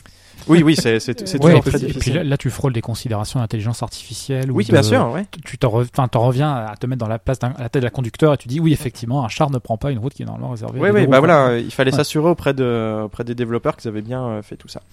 Euh, la manière dont je définirais un peu le, le métier de, de dev tester, mais de testeur en fait en général, c'est celui du médecin. Euh, le médecin qui doit donc, dans un environnement donné, bon là, ça peut être le corps, ça peut être un jeu vidéo, euh, trouver en fait les bugs qui sont des symptômes. Ce sont Oui. des symptômes d'un script euh, un peu foireux ou de quelque chose qui a mal été articulé. Euh, et en fait, tout comme la maladie se manifeste par symptômes, la- le mauvais script ou l'erreur dans, dans le jeu vidéo se manifeste par un bug, par une incohérence. Oh mince, les arbres flottent à 2 mètres alors qu'on a juste changé l'affichage des phares. C'est entièrement possible, hein, voilà, il faut, il faut être, il faut ne s'étonner de rien dans, dans, dans le monde du bug. Donc ça, c'est la première, euh, la première étape, le repérage de symptômes, et ensuite tu dois porter un diagnostic. Un dev tester n'est pas un développeur. Ce n'est pas quelqu'un qui, euh, peut, mais ce n'est pas quelqu'un qui, euh, dans, dans le principe, peut identifier un problème quand le fera un développeur. Du coup, ton travail, c'est de faire exactement comme le médecin qui essaie de deviner les causes derrière le symptôme en portant ton diagnostic. Je suppose, et en fait ton regard va finalement se, se rendre plus expert par le contact avec le développeur aussi, qui va lui te donner euh, quelques ficelles, et ce regard va finir par pouvoir détecter que ah c'est peut-être parce qu'on a changé ça que ceci a changé. Même si toi, d'un point de vue de code, tu ne savais pas exactement ce qui s'est passé. Sachant que enfin, Ouais. tu as utilisé la, la- justement cette euh, métaphore du, enfin, du, du médecin. Euh, moi, j'avais lu après euh, d'autres choses qui, qui aiguillaient vers euh, la bobine de, de fil et le fil que tu, que tu tires et qui te ramène vers plein de petits bugs, vers un, le gros bug qui a, Oui, qui a effectivement. déclenché tout ça finalement. Bah, c'est un petit peu euh, ce que je veux dire aussi par symptôme. Un symptôme peut être euh, local, peut avoir l'air euh, anodin. En réalité, il masque un problème de script et de code absolument immense. Et en fait, c'est ton attention à ces choses-là qui va faire que tu es plus ou moins effe- effectif dans ton travail. Et euh, oui, ce que je voulais dire aussi, c'est qu'à la manière du médecin, un médecin ne soigne pas lui-même. Il va, pré- il va, il va va, il va prescrire, por- ouais. il va prescrire quelque chose. Oui. Le dev tester, c'est pareil. Il ne met pas les mains dans le code. Il va le dire au médicament qu'est le, le développeur. Et à, à travers le diagnostic qu'aura porté le, le testeur, une chose pourra être Alors modifiée. imaginons, là on a euh, euh, l'équipe de Yu Suzuki qui, est, qui, est, qui est arrivée, ils, s'est- ils sont- ils étaient dans la période de test et ils se rendent compte que euh, ils viennent de recevoir l'information à 14h, il n'y a plus aucun PNJ dans les rues euh, et dans la, ville dans laquelle euh, ils sont en train de travailler. Qu'est-ce qui se passe? Qu'est-ce que, est-ce que c'est toi qui as récupéré l'information? Euh, Est-ce que tu vas dire, tu vas, tu vas remonter ça directement au développeur pour essayer de, de comprendre ce qui s'est passé? Alors Parce qu'il y déjà, a une anecdote derrière tout ça. hein, mais, euh, Ouais, la, ça- la, la source peut venir de différentes personnes. En général, les développeurs lancent aussi le jeu. Euh, Ouais. Ça peut être eux qui, qui tirent les signaux d'alarme. Mais bon, les personnes qui sont allouées à, à ce travail-là sont en général les, les dev testeurs, les testeurs, euh, et eux, ils passent leur temps dessus. Euh, donc, si à 14h on signale qu'il y a plus de PNJ, euh, et encore, ça c'est un bug assez euh, local. ouais. Euh, on peut te signaler qu'il y a une falaise qui est apparue sur la première route et là plus rien n'est possible, Ouais. ou qu'il n'y a plus de chemin, ou bref, il va falloir faire un rapport. Là, on parle d'un bug qui est quand même majeur, quand même, comme Oui. tu le dis. absence de PNJ, ça dépend le type de jeu, mais j'imagine que c'est cruellement handi- handicapant. Voilà. Les gens là, qui doivent t'indiquer le chemin, qui se font des activités, qui doivent. voilà, bah, si, ce- donner des si caisses. c'est le type de jeu, effectivement, parce que bon, dans, dans Ghost Recon, s'il y a, il y a plus de PNJ dans les rues, ça va être un problème, ça va être un peu moins problématique parce que Ah. tu, en fait, euh, la quête ne passe tel- pas tellement par certains PNJ. Euh, voilà, c'est plutôt de- du fait de se rendre à un endroit qui déclenche quelque chose. Donc ça dépend de l'expérience de jeu. Mais si dans l'économie du jeu euh, le bug est majeur, là il va concentrer la, la- enfin, il va focaliser toute l'attention de l'équipe pour le résoudre. Donc il y a des cas où on dit attention, ce bug doit récupérer la priorité. Il y a donc il y a une, un degré de sévérité des bugs Absolument. Qui, euh, qui va donner Absolument. des alertes différentes. Ouais, Voilà, parce que ton travail aussi en tant que dev tester, c'est pas de dire Eh les enfants, euh, il est 15h, je remarque que mon phare ne s'allume pas à gauche, on arrête tout, corrigez-moi ça. Ça, ce serait une erreur euh, assez grossière, euh, au sens où euh, il faut se désensibiliser de certains bugs. Pour toi, en tant que joueur, bon, bah, c'est intolérable, la voiture, elle fait pas ça, mais ton scope, en fait, t'amène à, voir tes bugs comme les choses les plus importantes. Et il faut euh, tirer les, bons signaux à ce moment-là. Euh, il faut apprendre à repérer quelque chose qui va pouvoir euh, générer des erreurs partout et des choses qui sont beaucoup plus locales qui peut-être vont se faire dans la semaine, dans les deux semaines, dans le mois. Voilà, c'est ce travail de en fait au cœur de l'activité du testeur, parce que les bugs arrivent en masse. hein, il ne faut pas croire que le jeu vidéo Oui, bah oui, c'est normal. euh, mm. Euh, c'est comme des briques de Lego qui sont lancées ensemble, et ben elles sont pas toutes bien jointes. Euh, et donc hiérarchiser l'importance, ça passe par le fait de catégoriser. Je vois trois euh, niveaux d'im- d'importance pour ma part. Enfin, là, je parle de mon Oui, oui. De, de mon approche du test en général. Il y a euh, donc le plus important, c'est ce qu'on appelle un showstopper. Ce sera un, un bug euh, à un niveau macro en fait. Donc euh, exemple, euh, plus aucune route n'est physique. Voilà, bon, il y a là, plus radical. le décor n'est pas chargé, mais c'est Oui, oui. ça arrive. Hein, voilà, le, le décor n'est pas chargé, on tombe, euh, on tombe dès qu'on lance le jeu. Euh, un showstopper encore plus fort, c'est bah, le menu ne lance même pas le jeu. oui. Donc là, plusieurs impacts. Le jeu euh, n'est pas faisable. Ensuite, l'équipe ne peut plus travailler sur la version la plus actuelle du jeu. Euh, donc voilà, ça, ça récupère une attention maximale et ça doit être résolu très vite, hein, idéalement dans la journée. Sinon, vous avez plus de métier, vous pouvez plus Voilà, tout faire. simplement, Ouais, mais ça peut arriver, ça, ça fait non, partie oui, de la matière normal. plastique du jeu vidéo. hein. Euh, deuxième niveau de bug, le, le bug majeur, mais plus local. Donc par exemple, euh, plus aucun véhicule ne marche. Plus aucun véhicule ne peut rouler. Ça n'handicape pas l'ensemble du jeu au sens où euh, il y a encore plein de choses. hein. Il y a les armes, il y a, y a les paysages, voilà. Il y a quelque chose qui est, qui est faisable, mais euh, il va falloir régler ça au plus, au plus vite. Et un troisième niveau qui est beaucoup plus micro, et ça c'est ce que j'ai, c'est ce par quoi j'ai commencé. Euh, Mon phare gauche ne marche pas. C'est de l'esthétique quelque part. Euh, L'arbre qui vole à 3 mètres n'est pas très grave non plus quelque part. C'est assez intéressant de voir que euh, quand on commence ce métier, on se scandalise d'à peu près tout ce qui est esthétique. Oui. Quelle horreur, cet arbre vole à 3 mètres. En fait, ça, ça heurte le bon sens et en fait, ça a l'air très important. En fait, ça ne l'est pas. Ce n'est pas important à l'échelle du, à l'échelle du jeu. Euh, à une- l'échelle de l'immersion. euh, À l'échelle de l'immersion. euh, oui. mais il y a des choses Ouais. beaucoup plus graves que ce qui brise l'immersion. Ce qui empêche les features, c'est beaucoup plus grave dans le point de vue du cahier des charges. Oui, bien sûr. Si le, le, dans Ghost Recon le, le PVP ne marche pas et la, et la mise en parce que c'était quand même basé sur la, la connexion le entre plusieurs joueurs, c'est là-dessus qu'est fondée la- l'expérience Ghost Recon. Si ça, ça ne marche pas, c'est quand même ce pourquoi on a vendu le jeu. C'est la grosse attente sur le jeu. Donc voilà, le cahier des charges détermine un certain nombre de choses et il faut éduquer un peu son regard à apprendre que si un, quelque chose te sort de l'immersion, c'est peut-être pas la, la plus grave des choses à ce stade du projet. Ok. Alors du coup, euh, oui, euh, Alphonse. non, une question. Comment tu matérialises ton travail? Tu m'as dit que enfin, qu'il y avait un aspect de documentation qui était Oui, important. ben écoute, il y a beaucoup de, de logiciels de. Ouais. T'as as du tracking, t'as également des logiciels de reporting. Ouais. Voilà, tu, en fait, ça prend la forme de petits billets écrits hein, euh, qui sont centralisés autour d'un logiciel. Et en fait, tu assignes le bug à quelqu'un. C'est voilà, Mm. tu l'envoies. Et c'est- là que le dev tester doit se constituer une sorte d'expertise, doit savoir vers quoi faire remonter quel bug. Ah oui, c'est ça. Un bug mal Ah, remonté rediriger. euh, ne va pas se rediriger tout seul. bah, après, c'est la personne concernée qui va dire c'est pas mon problème. Et, Elle euh, va juste te dire que c'est pas ton, son problème parce qu'en fait la personne elle a plein de choses à faire. Elle peut pas euh, faire ton travail. Et ton travail toi c'est de faire atterrir les bonnes choses au bon endroit. Ce Donc tu dois être sûr que chaque personne bosse sur euh, telle ou telle portion. Absolument. Ça implique, et c'est ça la grande vertu pour moi du complexe, dev test, ça implique de connaître bien l'équipe, de savoir euh, ce qui se passe dans le studio. Et ça, c'est absolument génial en tant que, en tant que témoin. Mais du- alors par exemple là, en l'occurrence, le problème de Yu Suzuki avec ses PNJ là, c'est tu vas le renvoyer vers une IA, tu vas le renvoyer vers euh, vers un problème de quel type par exemple Alors là, tu m'as dit que les PNJ ne s'affichaient pas. Les PNJ non, si, ils, ils étaient juste plus dans les rues. Ils sont plus dans les rues. Ils étaient concentrés à un seul endroit. Il, Ah. est, il est midi, qu'est-ce qu'ils vont faire Les midi. Bon là, euh, visiblement, euh, c'est un problème de placement des, des PNJ euh, et de chargement de, de leur emplacement à l'origine. Donc on va plutôt aller chercher. Si, si ça ne s'affiche Ah pas. dans, dans la matinée, ils, ils- ils continuent leur vie en fait. Ils reviendront. Ah, à tu- midi, ok, ils continuent d'accord. plus leur Ah, parlais de, du temps intra dans le jeu. Bien sûr, ouais. D'accord. Ah oui, oui, non, Euh, à midi, oui, c'est pas parce qu'ils ont un bug à midi, non, c'est un bug dans le c'est jeu. à un problème qui est lié à la- au script de leur déplacement et un certain nombre d'événements qui vont peut-être déclencher le fait qu'ils ne vont pas pouvoir. euh, Alors en l'occurrence, dans endroit. le jeu, le bug qu'ils Est-ce ont que, est-ce que j'ai réussi le test. Tu l'as bien flagué. Euh, en fait, les PNJ, ils ont une routine de vie. Euh, donc, ils vont aller dans leur boutique, euh, ils vont revendre quelque chose. Et ensuite, bah, il est midi, ils ont faim. Donc, ils vont au Convenience Store qui est juste à côté. Ils ont une des portes automatiques qui s'ouvrent. Ils rentrent dans le magasin, ils commandent, ils repartent, ils retournent dans leur boutique. Sauf qu'il y a une influence qui était beaucoup trop importante. Les portes s'ouvraient pas assez vite, donc il y avait une, un embouteillage. Et les gens étaient tous bloqués dans le Convenience Store. Les- ils n'arrivaient plus à ressortir et il y avait une congestion dans le Convenience Store. Alors ici, dans ce bug, le jeu est logique. Le, le jeu se comporte comme quelque chose de tout à fait logique. Donc c'est pas vraiment un bug lié au code, mais un bug lié à la possibilité euh, de, du, du, du, du mode de, de tournage du du jeu. coup, ils ont dû augmenter la vitesse des portes, Voilà. des portes. Donc là, dû, euh, un- ça va être un bug de, de paramétrage en fait. Voilà. On va essayer de régler euh, la, la, la vitesse du, dé- du, du déplacement de la porte ou des choses comme ça. C'est à peu près la même chose que ce qui se passait avec les, les véhicules. Les véhicules, ils ont tous une résistance dans Ghost Recon. Mhm. Ben, il pouvait arriver qu'une petite balle euh, fasse enflammer un tank en un coup ou qu'une moto résiste à euh, trois tirs de bazooka et neuf grenades. Voilà. Tout à fait normal. Donc voilà, ça c'est un bug qu'il va falloir aller chercher parce qu'il n'est pas tout de suite visible. Il faut te rendre compte, ah, il y a un truc euh, pas normal, là, quelque chose a explosé trop vite ou pas assez.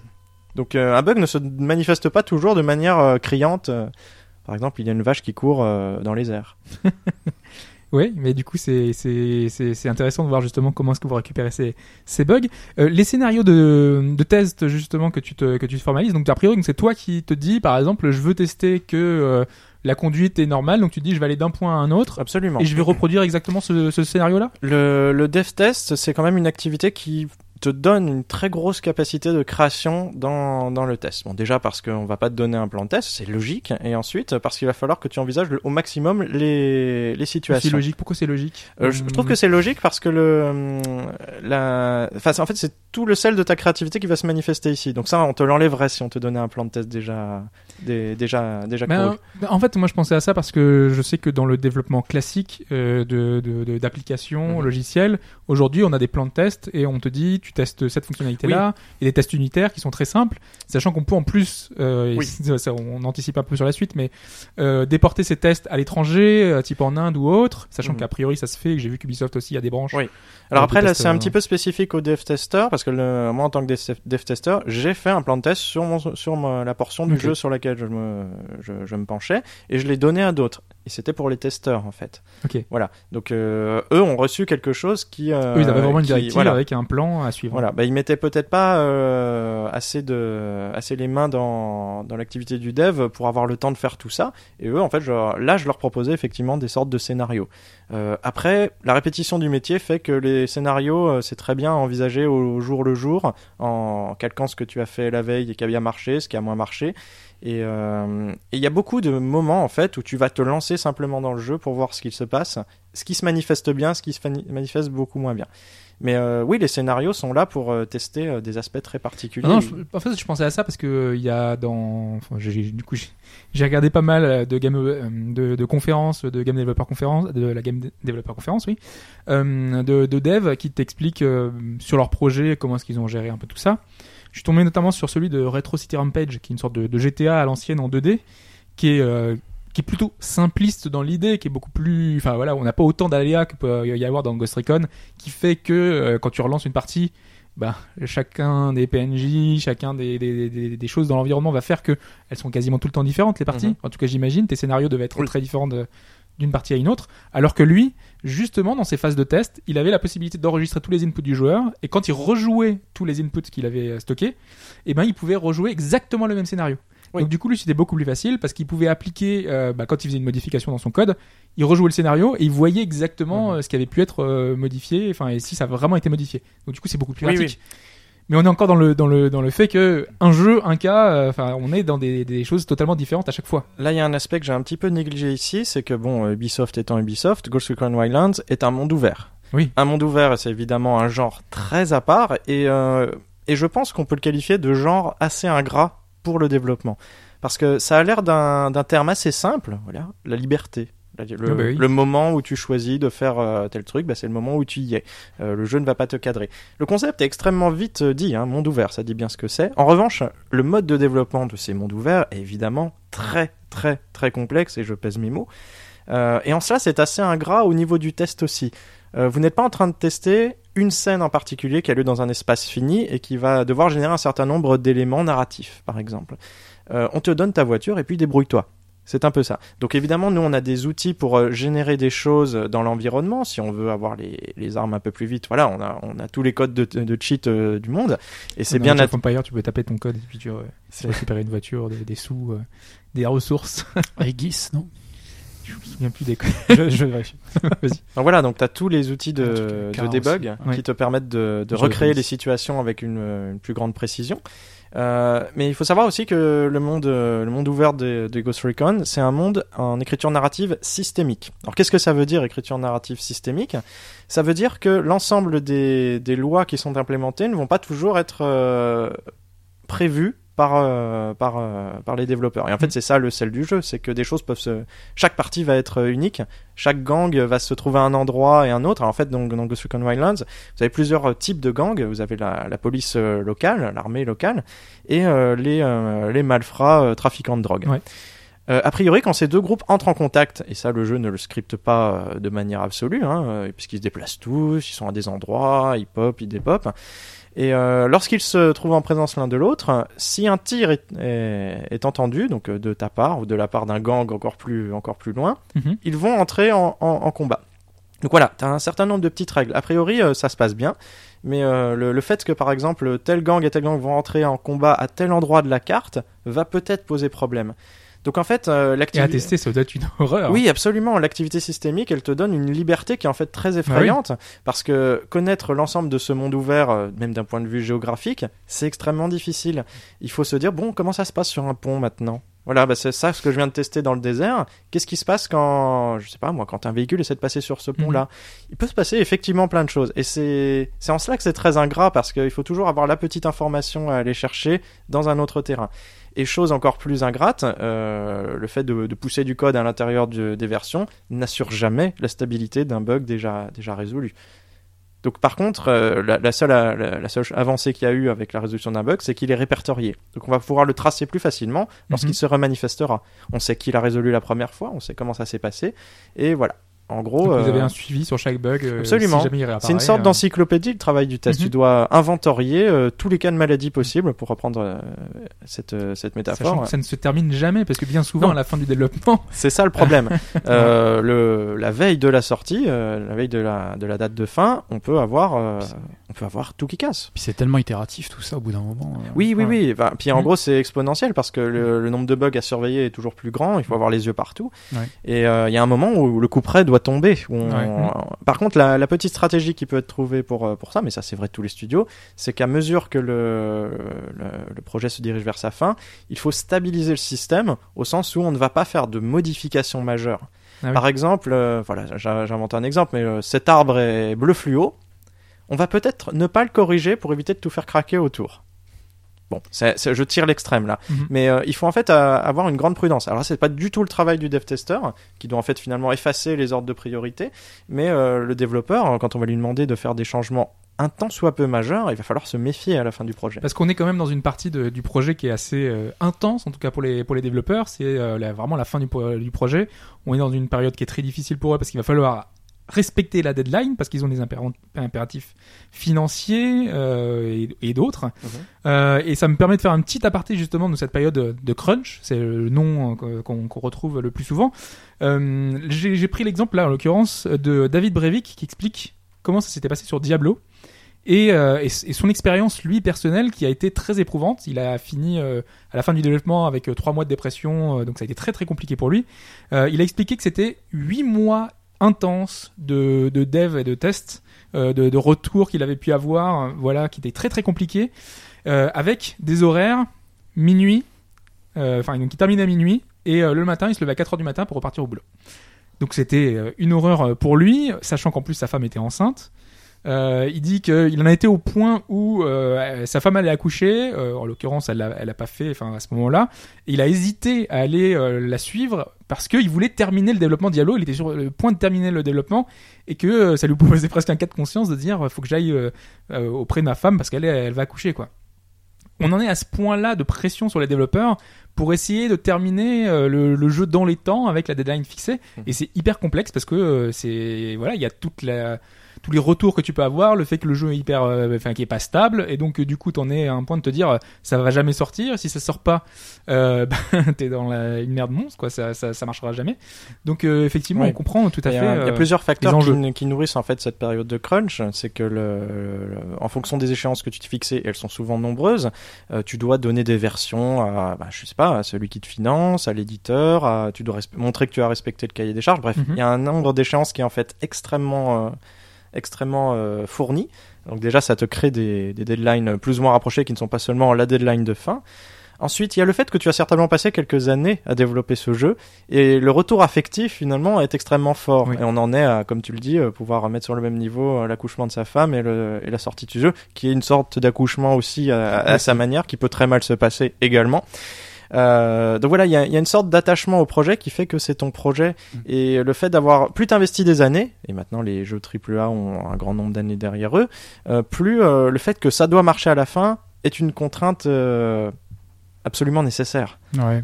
J'ai une petite question là-dessus, c'est sur le plan des, des relations humaines. Dans- Est-ce que tu as accès aux développeurs, euh, aux lead développeurs? Est-ce que, est que le retour de ton enfin, le, le retour que tu effectues est uniquement euh, le- dans le logiciel, dans la documentation, dans le process, ou est-ce que tu peux avoir des échanges aussi en direct avec lui? En fait, on privilégie les échanges de vive voix, c'est-à-dire Ouais. que le dev tester, il se lève de, sa chaise, Il vient dans le bureau il va, il va voir, euh, alors ça peut être à 2 mètres, ça peut être à D'accord. 20 mètres, mais bref, il se déplace. Ouais. Et finalement, c'est la grande vertu que je trouve à ce métier, c'est qu'elle rétablit des contacts possibles grâce à la proximité de production. D'accord. Euh, par si- contre, le logiciel existe aussi. Il Oui, faut, oui, il non, faut non, le bien faire, c'est nécessaire. Ouais, et t'as jamais été confronté à des enjeux, enfin, euh, moi je connais ça, mais quand, quand on est à la fin d'un process, etc., et qu'on en vient au stade de la qualité, et qu'on fait un retour, deux retours, trois retours, quatre retours, au bout d'un moment, euh, toi, un déjà, ton œil commence à s'aiguiser, à s'émousser, pardon, et euh, le, la personne que tu as en face de toi devient de moins en moins réceptive. Et moi, de- de- je- dans, dans mon travail, etc., les retours que je peux faire à une personne à une autre, ça n'a parfois rien à voir. Il y a des gens, tu peux y aller au bazooka et euh, dire absolument tout ce que tu penses. Genre, tu peux dire c'est de la merde, etc. Et le mec le prend très bien. Il fait ok, d'accord, euh, montre-moi voir, etc., etc. Puis après, il te dit finalement que c'est toi qui, qui, qui dit de la merde, etc. Mais à la rigueur, tout se passe très bien euh, et on joue, enfin, au sabre, Mhm. tranquille, quoi. Et il y en a d'autres, où il faut y aller à fleur et moucheté parce qu'il faut aussi, enfin, on est dans l'humain quand même. Il faut gérer les sensibilités, il faut Oui. gérer les fragilités, il faut gérer les égos. Et euh, ça, c'est quelque chose qu'il faut que tu lis à ta connaissance actuelle du projet. Si tu sais que quelqu'un est en train de travailler sur un problème absolument majeur, euh, type euh, falaise qui tombe spontanément ou autre chose, euh, il va pas falloir aller l'embêter avec euh, avec des choses qui sont qui sont légères Mm. parce que c'est vrai que là ça va générer un mais non mais euh, c'est pas du tout mon problème donc en fait ta connaissance du, du stade actuel du craquage du jeu euh, va déterminer à qui tu dis quoi d'accord. mais en général, le fait d'avoir trouvé euh, le bon interlocuteur qui t'est appairé, Hmm. et ça c'est quand même à toi de voir à qui faire remonter, en général c'était très fluide hein, parce que la. Bah, de la personne, chance. la personne sait que tu vas venir la voir pour cette raison. Ouais. Après, si elle te dit qu'elle a pas le temps, elle va te dire je le ferai demain, je le ferai Ouais. après-demain. Mais globalement, quand tu trouves le bon interlocuteur, là t'as pas tellement de, de, de problèmes à ce D'accord, donc ça reste assez fluide. Ouais. Oui, enfin pour ma Mais part, bien euh, huilé. c'est ce que Ouais, non, non, ce que j'ai très bien. trouvé. Tu n'arriveras pas à lui, dire, à lui faire dire que. Ah non, non, c'est C'était absolument, une c'est catastrophe. absolument pas ce que je veux lui faire dire. C'est que le, empiriquement, dans, dans, dans mon job et dans des métiers précédents, la, le, le, le retour de la qualité et le suivi de la qualité est un gros problème majeur, notamment pour des aspects simplement humains. Quoi, qu'il y a des gens qui prennent très bien la critique et d'autres qui le prennent beaucoup moins. Alors après, moi, je je m'adressais pas à des designers souvent. Hmm. Oui, Euh, je, je vois le- la nature, le des, la- designer, la, nature oui. des problèmes que tu peux faire remonter. Oui. Mais, Parce que euh, le designer, lui, quand ça arrive, il faut argumenter un petit peu. Ouais. Euh, tu Mais peux- le développeur aussi est grognon, je sais, je sais de quoi je parle. Oui, Enfin, oui. Bon, bah, il... il se trouve que les, les cas sont différents. Mais, euh, mais voilà, le designer, lui, quand tu vas lui faire une remarque sur le design à proprement parler, il faut qu'elle soit extrêmement justifiée, surtout en fin de projet. Parce que Ouais. le design, c'est quelque chose qui a trait à beaucoup plus que de la simple qualité. Il faut, euh, voilà, c'est pas un bug visible, hein, un design à changer, à améliorer. Voilà, c'est une, autre forme de. Oui, de- mais lui, le, le développeur va te dire que c'est un comportement normal. Oui, oui, oui. Voilà, et c'est là que c'est là Que que, effectivement du- euh, la conversation va, s'engager. Et euh, c'est peut-être quelque chose qui est un peu euh, négligé dans, dans ma description, mais euh, le travail du testeur, c'est aussi de vérifier le cahier des charges du jeu. Et là, on n'est pas seulement dans du bug. Si ça ne se comporte pas exactement pareil, mais que ça ne choque pas, il va falloir montrer ça au, au designer. Donc là, par-dessus, se, se construit le, le vrai travail qualitatif. J'estime pas que le bug c'est de la qualité. Le, le bug c'est d'une nécessité de le, de le gérer. Bien sûr. ouais. Et en fait, euh, le, le premier plan du travail du testeur, c'est les bugs. Et plus il y a de bugs, plus il y a obstacle Après, au travail euh, qualitatif il- qui va enfin, se tu, situer tu derrière. l'as dit, il n'y a pas que les bugs. hein. A- ça peut être le comportement d'une voiture, de la conduite, de la maniabilité. Euh, ça faisait partie de ton travail finalement Oui. de dire euh, euh, cette conduite n'est pas du tout acceptable, Voilà. le joueur n'y arrivera pas. Le- les deux tâches du, du testeur, c'est de réparer, de faire Ouais. réparer plutôt, et de faire affiner. Mhm. Et la deuxième ne peut pas s'effectuer tant que les réparations à faire sont, sont trop importantes. Parce que voilà, ça, ça occupe un premier plan, et c'est effectivement ce que verront les joueurs en premier. En revanche, le deuxième plan est énorme, parce qu'il permet de caractériser l'expérience du jeu, Mhm. telle qu'elle est conçue. Et en général, le premier plan obscurcit beaucoup le, le second. C'est un peu le ce qui, ce qui revient souvent. Enfin, si l'impression- ton expérience de jeu va prendre. euh, Ouais, on a plutôt l'impression de devoir empêcher la catastrophe plutôt que de produire les conditions d'un jeu euh, absolument exceptionnel. À de nombreux moments, mais ça c'est lié à- au médium lui-même. Alors juste une dernière remarque euh, avant de, de passer à la suite. Au niveau de la localisation, est-ce que c'était intégré en amont, par exemple? Est-ce que tu avais tes textes en anglais ou des, des, des placements euh, de, de dialogue, ce genre de choses On euh, travaille toujours avec euh, la version anglaise, parce Ouais. que c'est la plus, la plus centrale, et les tests de localisation euh, ne m'étaient pas euh, euh, donnés en, en l'occurrence. Parce qu'on sait que c'est source de problèmes euh, Oui. également. On a donné déjà des exemples de, Mm. de jeux dans une version euh, qui, qui peuvent euh, être problématiques, faire que Mhm. ça, ça plante. Moi, je sais que Morrowind, par exemple, euh, on a eu des, des, des soucis à l'époque dans la version française qui faisaient que certaines quêtes secondaires n'étaient plus euh, fonctionnelles.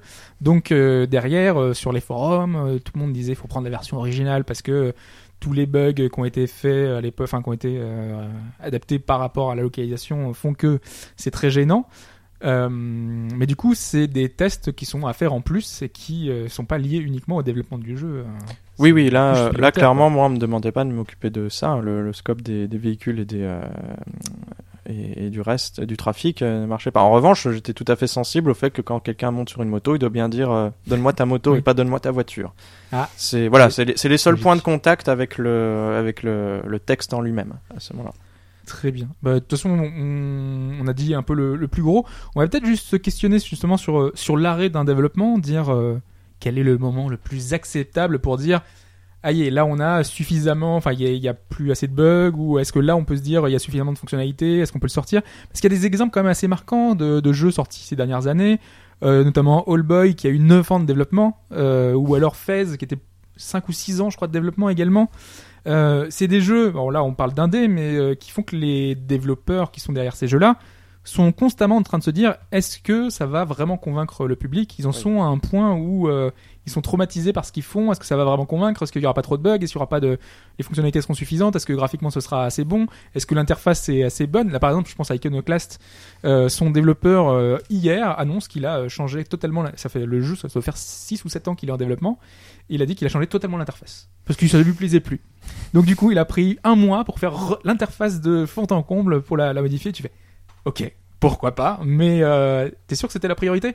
Et, et- et se dire que hum, c'est vachement complexe de se dire, euh, voilà, mon, mon bébé entre guillemets est euh, finalement euh, euh, acceptable pour les, les- les yeux du grand public. Mhm. Parce que ça, ça n'arrive pas non plus qu'aux indés. Hein. Duke Nukem Forever, ils ont eu le même souci. Euh, moi, je sais que la version qu'on avait vue à l'E3 2001 dans un trailer était incroyable. Et moi, j'aurais préféré jouer à ce jeu-là en 2001 qu'à la version qui est sortie en 2011. hein. C'est 14 ans de développement. hein. Donc, euh, il y, a eu du- y a eu des choses qui ont été changées. À l'époque, euh, ce qui expliquait ce long euh, développement, c'était qu'à chaque fois, à chaque itération du, du jeu, ils voyaient un- la concurrence sortir un titre. Ils se disaient non. bah là on est déjà en retard, donc du coup il faut que graphiquement ce soit amélioré, il faut que il y ait des interactions, enfin l'histoire euh, elle tenait plus debout par rapport aux évolutions majeures qu'on a eues avec Half-Life et autres. Et constamment, ils étaient obligés de revoir leur copie à la hausse, et au bout d'un moment, bah, tu, tu n'y arrives plus, quoi. Donc Mhm. c'est vachement complexe de se dire euh, quel moment je vais arrêter mon développement. Il y a- Ouais. Il y a quelque chose d'assez remarquable dans le jeu vidéo, c'est que quand tu commences un projet, bah, mettons un projet de 5 ans, euh, ton, ton projet a finalement 5 ans. Il a été généré, bon, il a été poursuivi aussi, mais il a été généré à un moment qui est un peu anachronique par rapport au marché. Donc tu peux tout à fait te dire, mince, ce qui vient de sortir là et ce qui est en développement n'est plus en adéquation avec ce que je vais Ouais, proposer. Bien sûr. sur un marché qui est quand même très innovant d'une manière générale et très concurrentiel. Donc euh, effectivement, ce qui a été développé il y a un petit moment vieillit en général assez vite. Ouais, Complètement, et c'est source du coup de, de dépression et autres. euh, de Ouais, c'est pas, c'est- facile à gérer. Après, normalement, il y, a une- enfin, il y, a, il y a des outils qui existent pour savoir est-ce que ça vaut le coup de le faire. Quelque chose qui est assez basique, c'est l'analyse coût-bénéfice. Combien ça te coûte d'implémenter des fonctionnalités en plus D'une manière générale, essaie de, dire dans le jeu vidéo, c'est rigoureusement impossible. hein, mais euh, je pense que c'est rigoureusement impossible. Mais ailleurs, c'est possible. Si tu dis globalement, alors je, je voudrais faire ça, ça, ça. Euh, Concrètement, est-ce que dans quelle mesure ça augmente vraiment la qualité du jeu en fait, ou dans quelle mesure ça me permettra d'atteindre de nouveaux joueurs? Ça, c'est très difficile à estimer. Puis après, tu as l'autre qui est plus facile à estimer dans le jeu vidéo. C'est combien ça va me coûter? Combien de Oui, jours bah oui. Combien je vais, pendant combien de temps je vais faire travailler quelqu'un là-dessus? Tu as des coûts directs, puis après, tu as des coûts indirects. C'est-à-dire, OK, lui, du coup, je vais le faire bosser là-dessus. Qu'est-ce que je perds à le faire bosser là-dessus? J'aurais pu le faire bosser sur autre chose, peut-être. Ouais, ça, c'est les coûts d'opportunité. Et euh, le- le- le- cette analyse coût-bénéfice qui est assez intuitive dans, dans plein d'autres secteurs que je connais, dans le jeu vidéo, me semble absolument impossible. Oui, Ouais. c'est ce que j'allais dire, parce que c'est pas du Parce- tout. euh, Enfin, on- Non, si non, non, facile, non, surtout euh, que pour en revenir à, des considérations, ouais, voilà, puis pour en revenir à des considérations euh, très simples, s'il était possible de se dire à un moment, euh, ça va me coûter plus que ça me rapporte, j'arrêterais, mais c'est impossible, c'est pratiquement impossible à mesurer. C'est extrêmement subjectif en fait en fonction du, du projet et de degré d'acceptance- acceptance qu'on a. Après, on est dans une euh, dans un modèle de production de jeux vidéo où le post-launch est très important et je vais l'évoquer un petit peu brièvement.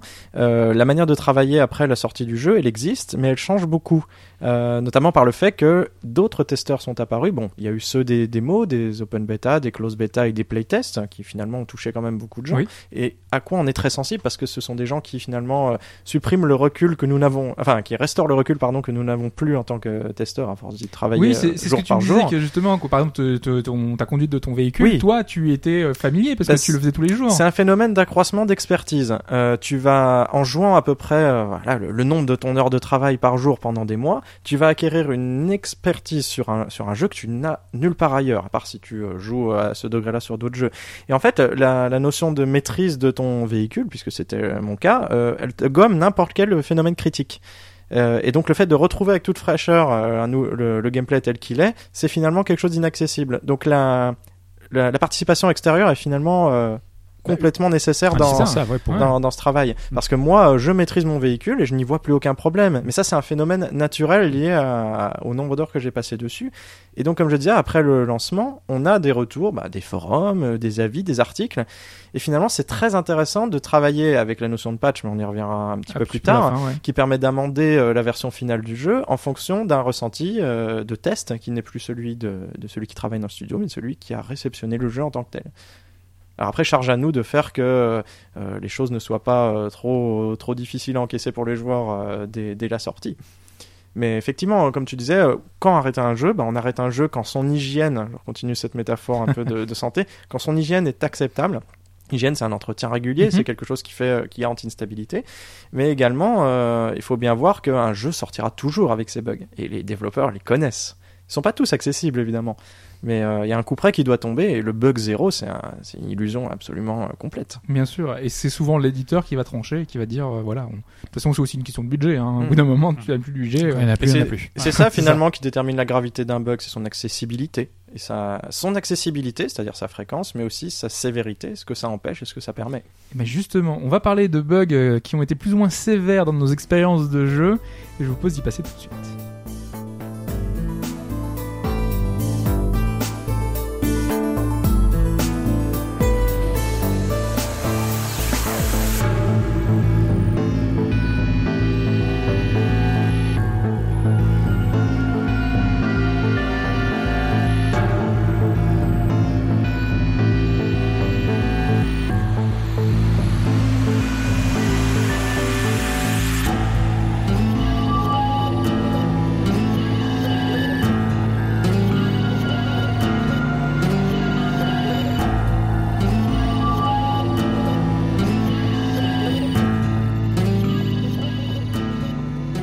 Table sur euh, les jeux les plus marquants, comme je l'avais évoqué au, tout départ. euh, les jeux les plus marquants, non, c'est pas les jeux les plus marquants, parce que sinon, euh, on serait là en train de dire. Quoique, il y a peut-être des jeux dans ces, ces jeux un peu buggés qui sont intéressants. euh, On peut développer un lien affectif avec un jeu buggé. complètement, ouais, ouais. D'ailleurs, je crois que c'est la On fin peut apprécier des jeux buggés. J'ai- Je m'y prends un peu tôt.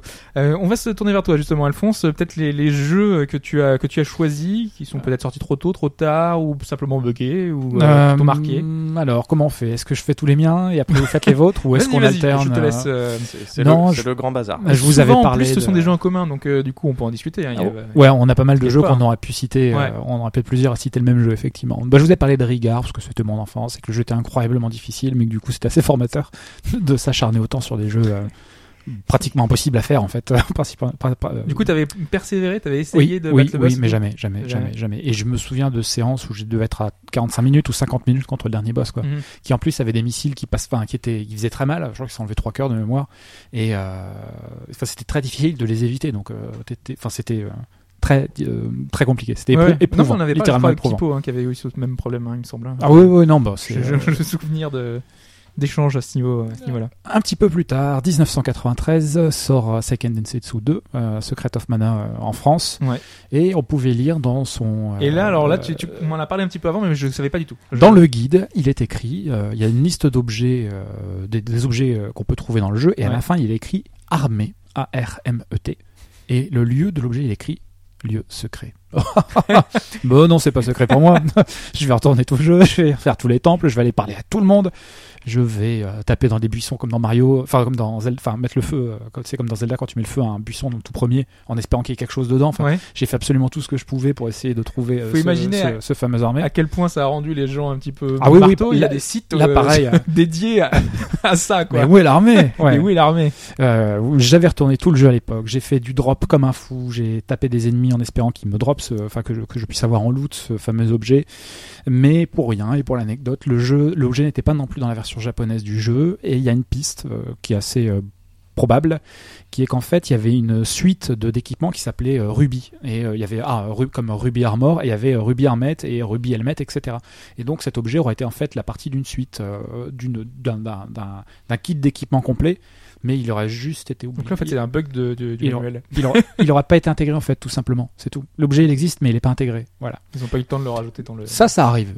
Le reproche, ce qui est vicieux, c'est de dire lieu secret dans le bouquin. Ça, c'est pas normal. Ça, c'est vraiment dégueulasse de faire d'inclure des assets que finalement euh, tu ne peux pas débloquer. Voilà. Donc ça, c'était assez, euh, c'était assez lamentable. Alors bien plus tard, bien sûr, il y a des gens qui sont mis amusés à faire de l'archéologie, qui ont généré l'objet grâce à un action replay, euh, et qui se sont rendus compte en fait c'était un équipement comme les autres, et c'est ce qui a permis de, euh, de, enfin, de développer la théorie du euh, finalement c'était un équipement d'une armure un petit peu plus vaste. Mhm. Un petit peu plus tard, 1996, Mario Kart 64. Euh, moi, j'aime bien euh, à l'époque, j'aimais beaucoup le time trial en fait, entre amis ou en famille, où euh, on se, enfin, tu essaies de faire le meilleur temps possible sur un circuit et euh, tu communiques tes temps avec tes amis et ta famille pour savoir euh, qui a fait le meilleur temps sur tel ou tel circuit. Et Mario Kart 104 était connu pour des bugs absolument monstrueux qui faisaient que tu pouvais passer au-dessus d'une bordure en plaçant un saut au bon moment ou en essayant de tomber très très loin dans l'eau, si loin finalement qu'en fait tu es repêché et remis sur la route par la Kitu beaucoup plus loin. beaucoup plus loin dans le Ah circuit, ouais. ce qui te fait gagner un temps absolument monstrueux. Et là, le bug devient glitch et devient partie intégrante du jeu en fait. Euh, et à la rigueur, c'est assez fun. Ça produit une scène émulation qui est, euh, enfin, de, de quand on voit le les- jeu à la recherche des bugs en C'est fait. ça, et quand on voit les speedruns sur ces jeux-là, moi je sais qu'il y en avait déjà sur le premier Mario Kart euh, sur, sur SNES, Super NES, ouais. et tu vois certains circuits qui sont terminés en 3 secondes, quoi. Ils font des ronds au, tout milieu, au milieu du, du circuit et ils arrivent directement à l'arrivée. 3 secondes la fin du circuit, tu fais ok, c'est normal, c'est- tout va bien. Ouais, tout va bien. Là, c'est là, c'est amusant, mais dix ans plus tard, il y avait la version euh, sur DS qui était sortie et il y a un phénomène. Est-ce que vous vous souvenez du phénomène Le euh, Exactement, le Ah. snaking que je détestais, qui m'a flingué le jeu en, co- en, en compétitif parce qu'en fait, le jeu devient une espèce de. T'as l'impression d'être un funambuliste et d'avoir à marcher sur une, une corde tout au long du circuit pour essayer de garder un, un état de glisse permanent Mhm. et t'en prends plus plaisir en fait. Moi, je trouvais ça absolument. Et en plus, surtout que le, le- la glisse te faisait gagner un bonus, enfin, un bonus de vitesse était absolument monstrueux et que les gens qui savaient maîtriser le, le drift, le dérapage, avaient un avantage sur les autres qui était que la carapace bleue ou toutes les, euh, Alors, tous les, c'est un- tous les bilbourins du monde ne. Où est le, problème? C'est une Pour moi, c'est- utilisation pour- abusive d'un- d'une mécanique Oui, Ou je pense. euh, ouais. Enfin, bon, je pense pas que. enfin, là, là, on- est-ce que c'était quelque chose qui est intentionnel ou est-ce que Ouais. c'est un glitch vraiment? Est-ce que c'est Je- les joueurs qui ont exploité une faille ou est-ce que Nintendo avait sciemment conçu le jeu pour être comme ça? Si c'est conçu sciemment, pour moi, c'est une très grosse erreur, je pense, parce que ça m'a vraiment flingué. euh, ça m- ça m'a flingué le plaisir du jeu, au moins sur, le, sur le- les aspects euh, compétitifs. Je pense que c'était voulu quand même. Tu penses? Ouais, mais peut-être que c'était pas voulu être En tout cas, utilisé autant. c'était euh, pas là sur les versions d'après. Oui. Ouais, ils se sont rendus compte, Indice, les retours. ouais. hein. Ouais, ouais, c'était euh, c'était assez célèbre, mais j'étais très soulagé que Là, la dans version playtests, suivante sur euh, Wii et sur Wii U. La petite case. euh, Non, Je ne veux pas. non, ça je veux pas. Surtout non, non. pas. Non, non. Euh, un petit- tour, euh, c'est plus pour des fins de. C'est pas que ça m'a tellement marqué, mais c'est à des fins d'exhaustivité pour représenter un petit peu tout ce Mhm. que le- les glitches peuvent représenter. Enemy Territory sur PC, qui était mon premier, euh, donc un FPS extension gratuite de Quake. de Return to Castle of, euh, Ah oui, Return to Wolfenstein, oui. Castle of Wolfenstein, pardon. FPS multijoueur sorti en 2003, il était gratuit à l'origine, ça devait, il devait faire partie d'une d'une extension plus grosse mais payante et finalement euh, miraculeux le- de façon assez miraculeuse le jeu était sorti de façon gratos Alors, quel est les bugs là Je je vois bah, c'est tous les bugs classiques en Ah. fait des FPS. Donc euh, c'est les mecs qui exploitent des petits bugs pour avoir des scripts d'auto-aim ou euh, des trick jumps qui font que si tu sautes trois fois de façon consécutive le de Rocket façon Jump, de façon. hein. et le rocket jump et ainsi de suite exactement et bah, c'est c'est un jeu parmi d'autres mais pour moi c'est le- c'est là où j'ai découvert le jeu de enfin le FPS compétitif sur PC et je me suis rendu compte que la maîtrise des glitches faisait parfois partie intégrante Ouais, bien sûr. c'est le skill en fait Ceux Ouais. qui ont qui n'ont jamais joué à un Quake-like, euh, donc euh, des, des fast FPS, des jeux où ça va très très vite, où vous jouez euh, à la vue à la première personne, certains tirent au sol une roquette et avec l'explosion de la roquette, ça ils- projette ça te, fait- ça te fait perdre de la vie, mais sauf que ça te projette et tu vas, tu vas beaucoup plus vite. Et en fait, ça te permet d'accélérer, prendre de la vitesse et de, et de gagner finalement un avantage par rapport aux autres, quoi.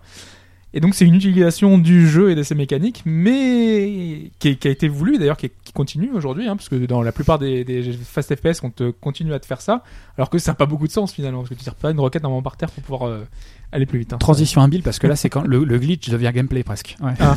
bah, ce Oui, que tu oui, racontes, sûr, ça ouais. revient à intégrer, Mm. le- à intégrer ça.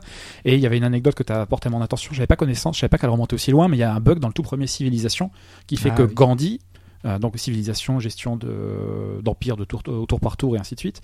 Euh, où Gandhi, qui est normalement est un leader euh, pacifique, donc quelqu'un qui va chercher une victoire plutôt culturelle ou diplomatique, euh, devient complètement fou quand il adopte la démocratie et explose le curseur de, de méchanceté et se met, il est obsédé par l'arsenal nucléaire. Ça n'a tellement pas de sens. Ça n'a absolument Imaginez aucun Gandhi sens. qui devient leader nucléaire. Mais, nucléaire. mais c'est tellement marquant que finalement, cette feature a été intégrée dans le jeu pour de bon dans tous les épisodes qui ont suivi et dans tous les autres épisodes qui ont suivi. Gandhi est globalement quelqu'un souvent qui a des traits euh, soit euh, religieux diplomatiques ou la paix. euh, ce, genre de trait-là, mais qui a une fascination pour les armes nucléaires.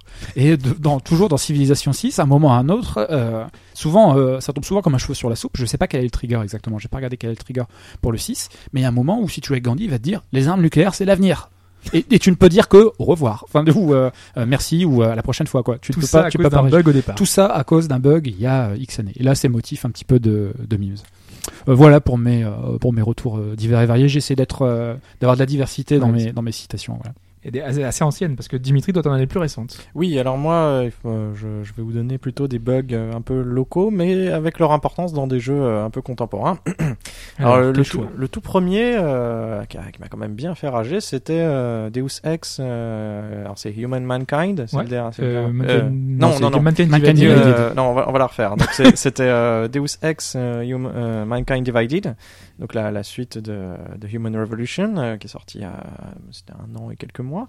Alors bon, euh, c'est un jeu un peu monde ouvert à certains moments. On a les villes à explorer, on a beaucoup de PNJ. C'est une euh, une expérience qui foisonne avec les textes, avec la musique, voilà, tout basé sur l'ambiance. Et donc on a on est à Prague au début de ce jeu. Oui.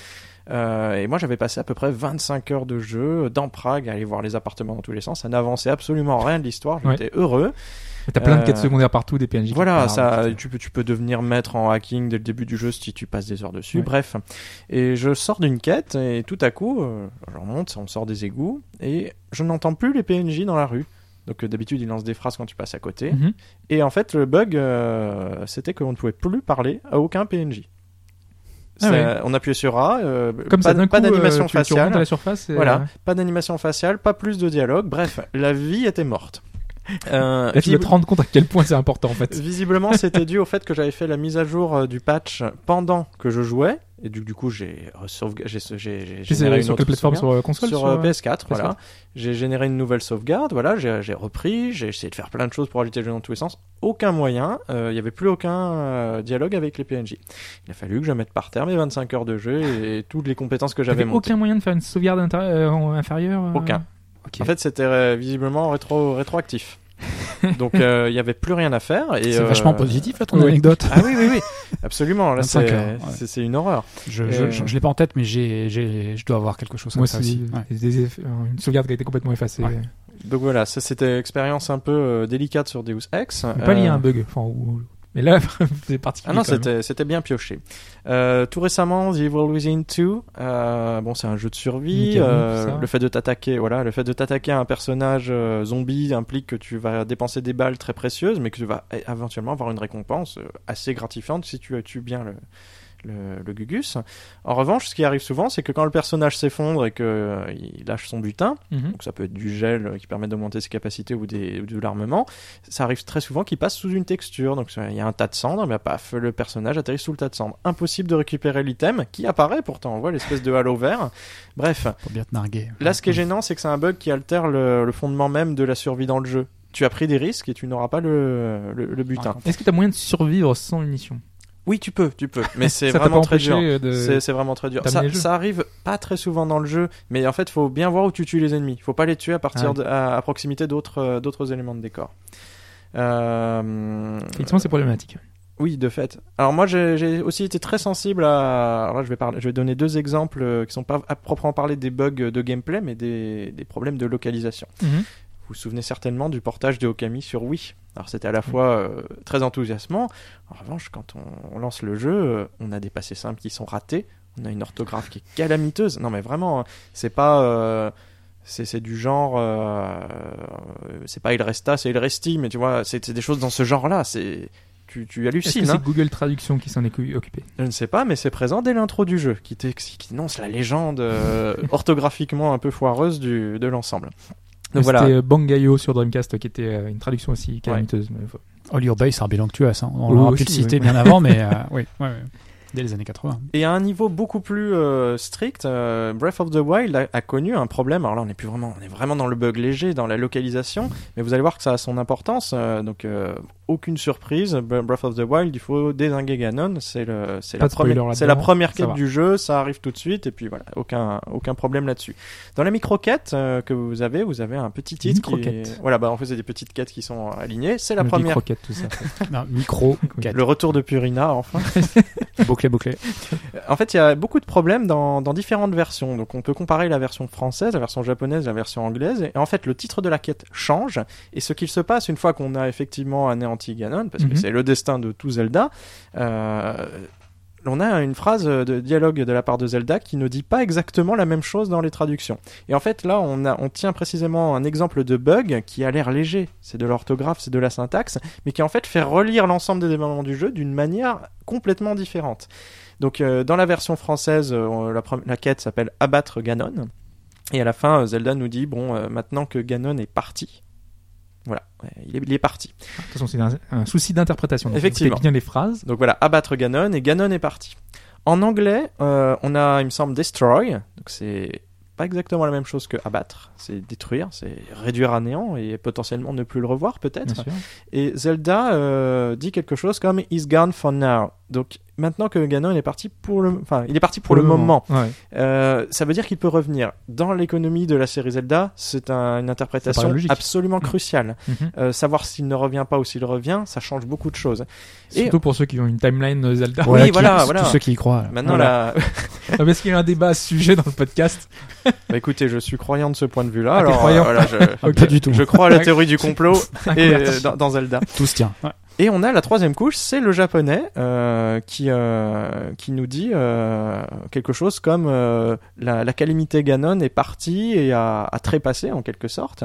Et la quête elle-même, elle ne s'appelle pas abattre Ganon ou le détruire, c'est en mode expédition punitive. Donc c'est encore une troisième interprétation possible au niveau de la quête. Par contre, vous voyez bien qu'il y a deux tendances à la fin du jeu, c'est on ne sait pas si Ganon est détruit ou simplement abattu. C'est vrai qu'on se pose la question. Enfin, de- Et en fait, ça change beaucoup de choses. Le jeu est vraiment très particulier. Breath of the Wild pour la série, il remet en place des classiques, mais il essaie de conclure. Il y a quelque chose de conclusif dans cet épisode. Et on va pas faire un, un podcast entier dessus. La question de savoir si Ganon peut revenir ou s'il est anéanti pour de bon, ici, elle est complètement rendue confuse et floue par des problèmes de localisation qui tiennent au mot près. Mais en revanche, qui déterminent l'ensemble d'une interprétation sur la série entière. Mm. Et euh, ce serait beau que Ganon soit anéanti pour de bon. On peut pas savoir si c'est un effet euh, collatéral d'une localisation un peu bancale ou si c'est vraiment Pourtant, un Nintendo choix, est très euh, pointilleux en général sur ce genre de choses. C'est pour ça que c'est étonnant que. Absolument, oui. Et bah, ça donne des interprétations absolument. euh, Bah, la Switch contraire. peut être patchée, donc si éventuellement il y a un problème à ce niveau-là, je sais pas si c'est remonté à, à Miyamoto et d'autres. Ce serait une euh, très bonne question, oui, je, je, je sais à pas. Onuma et tout ça. Il faudrait voir si. Parce que bon, le, le problème prend un peu d'ampleur. hein. Oui, oui, bah non, mais c'était très discuté sur les forums Ouais, et sur les réseaux sociaux, donc euh, forcément ça a son importance. Pour tous ceux qui espèrent justement euh, euh, savoir ce qui va pouvoir se passer à la suite, grâce à cette phrase, on aura, on On aura, tué euh, Ganon à coup de, à coup de syntaxe. et Peut-être qu'ils vont s'inspirer de ça, La, parce que la souvent, localisation euh, qui vient à bout du monstre. C'est méta, c'est méta. Mais il me semble qu'il y a des exemples comme ça. Alors du coup là, je vais pas chercher, donc je peux pas vous redonner, mais il me semble qu'il y a des exemples de, de choses qui ont été appliquées en fonction des retours des, des joueurs d'une mauvaise interprétation ou d'une surinterpréta- surinterprétation d'un d'un élément du jeu. Donc euh, voilà, ça ça peut euh, ça peut être appliqué. Alors est-ce que tu avais un autre exemple euh, Euh, non, non, moi, j'ai- j'ai j'ai quand même pas mal de chance. Je crois que je passe à côté des bugs. Mais c'est peut-être parce que je joue à Zelda. C'est vrai qu'on parlait par exemple de, de, de, de- de figurines que tu as dans ta sur tes étagères, euh, de Zestiria par exemple. Ah oui, oui, Et, euh, effectivement. Il y avait ce fameux bug de caméra que tu n'as apparemment pas connu. Euh, je l'ai pas connu au degré auquel tu me, tu me l'as décrit, c'est-à-dire euh, le fait que la caméra passe dans le mur et là on ne voit rigoureusement Voilà. plus rien. Mais il n'y a pas besoin de ça pour être complètement perdu dans les combats. hein. Même si la caméra se met à faire un- une plongée totale, on finit par ne plus rien voir. Et Ouais, ça fait partie d'une expérience globale qui est la confusion. En fait, ah, en fait, on s'est, on en s'est fait c'était mépris. voulu. N'y a-t-il pas que des médisants autour de cette table? N'oublie pas que je préfère Zestiria à Berseria, mais c'est un autre débat. Euh, oui, non, mais c'est vrai qu'il y avait des problèmes de caméra. Les problèmes de caméra sont légion dans les jeux Bah, récents en c'est 3D. surtout, hein. c'est surtout que c'est non moins pardonnable euh, par le fait qu'il changeait complètement le, la, la structure d'un tel, ce qui normalement génère un nouveau décor pour chaque combat et la zone de combat n'est pas la zone de progression d'exploration. Et là ils ont fait le pari de la, de la changer. Alors faire le pari de la changer ça implique quand même d'être un peu maître des environnements au moment où, où ça se fait. Dans Berseria c'est corrigé j'ai pas Oui. eu de, de problème de, de caméra là-dessus. Même dans Zestiria, je crois qu'il y a dû mais bon euh, c'est vrai que mettre des combats possibles dans des couloirs c'est absolument C'était toute la problématique. ouais ouais ouais alors bon il y avait le- la plupart du temps, c'était enfin, géré, mais euh, il arrivait que euh, il suffit que tu sois vraiment derrière un poteau, derrière quelque chose. Et Oui, et puis euh, bah, même, même dans Berseria encore, quand tu à cheval entre deux pièces avec une porte, il se peut que l'ennemi soit de l'autre côté de la porte et n'arrive pas à lancer ses attaques et que toi t'arrives pas à le taper non plus. Il faut passer par la petite porte. Ouais, ça. La zone euh, circulaire générée par le combat n'est pas très bien gérée à certains moments. Mais sérieusement, c'était pire dans Vestia. Je te laisse juste tes propos. Euh, moi, je vais prendre mes trois. Alors, j'ai fait trois choix, euh, des jeux plutôt anciens, même si j'en ai un qui est un peu plus, ancien, euh, plus récent. Le premier, c'est Virtus Last Reward, dont vous avez entendu l'extrait. Euh, alors, quel est ce, ce problème dans Virtus Last Reward? C'en est pas vraiment, parce que je l'ai pas eu en tant que tel. C'est simplement l'effet que ça m'a, que ça fait sur moi entre guillemets. Vous savez qu'il est sorti sur 3DS et Vita, donc c'était un visual novel. Hein. Et en l'occurrence, quand on sauvegardait dans une pièce euh, du, jeu, la sauvegarde devenait corrompue. Donc c'était dans la salle euh, PEC, PEC, euh, qui- qui- qu'il fallait surtout pas sauvegarder. Et moi j'avais commencé à jouer au jeu sur 3DS parce que je voulais le faire sur 3DS pour le stylet. Pouvoir jouer un visual novel au stylet, c'est quand même assez sympathique parce qu'il y a des éléments à pointer et cliquer donc qui sont plutôt utiles. Et tout le jeu, j'ai stressé à me dire, enfin, quelle est la salle dans laquelle je dois pas enfin, sauvegarder parce que sinon ma partie va être totalement corrompue. Et j'étais vraiment euh, en stress total, quoi. C'était euh, pas possible, sachant que je je m'imaginais bien que. C'était. euh, Là encore, c'est raccro avec l'expérience globale du jeu qui, oui, qui souhaite te foutre les boules, qui, qui veut te faire peur. Donc, sur euh, le fil du rasoir. Exactement. Tu vas sauvegarder, mais peut-être que ça va pas marcher. Ouais. Mais surtout que ça va, c'est contre nature par rapport à tes habitudes, parce que moi je sauvegarde souvent, parce que je sais que j'ai des habitudes de, de, de sauvegarde qui peuvent être effacées, euh, ou alors parce que t'as sauvegardé au mauvais moment, donc du coup t'as après, tu peux avoir une sauvegarde euh, supplémentaire pour pouvoir, euh, voilà. Donc je sauvegarde souvent, et là, euh, du coup, je sauvegardais quasiment plus. Je faisais mes sessions d'une traite, euh, et j'allais le plus loin possible pour essayer de ne pas sauvegarder à l'endroit euh, fatidique. Et qui a été corrigé d'ailleurs euh, par un par un patch, hein, parce que si on était sur DS, il me semble que j'avais eu un patch, je sais plus. J'ai euh, fait sur 3DS. Vita celui-ci. Ouais. Euh, ouais, mais donc voilà, il y avait, il y avait ce souci-là, en tout cas sur ce jeu-là, et qui m'avait quand même pas mal, euh, pas mal embêté. On va revenir là beaucoup plus loin, donc sur Diablo, c'est les débuts de Battle.net. Et moi, en l'occurrence, euh, je voulais jouer avec un ami, parce que voilà, il me racontait ses exploits et ses, ses armes qu'il avait récupérées et armures. Et, euh, et j'étais à un niveau bien plus faible que lui, il m'avait dit, bah, je peux te filer des équipements. Je disais, mais on peut pas filer d'équipement, enfin, du coup, tu vas perdre des tiens.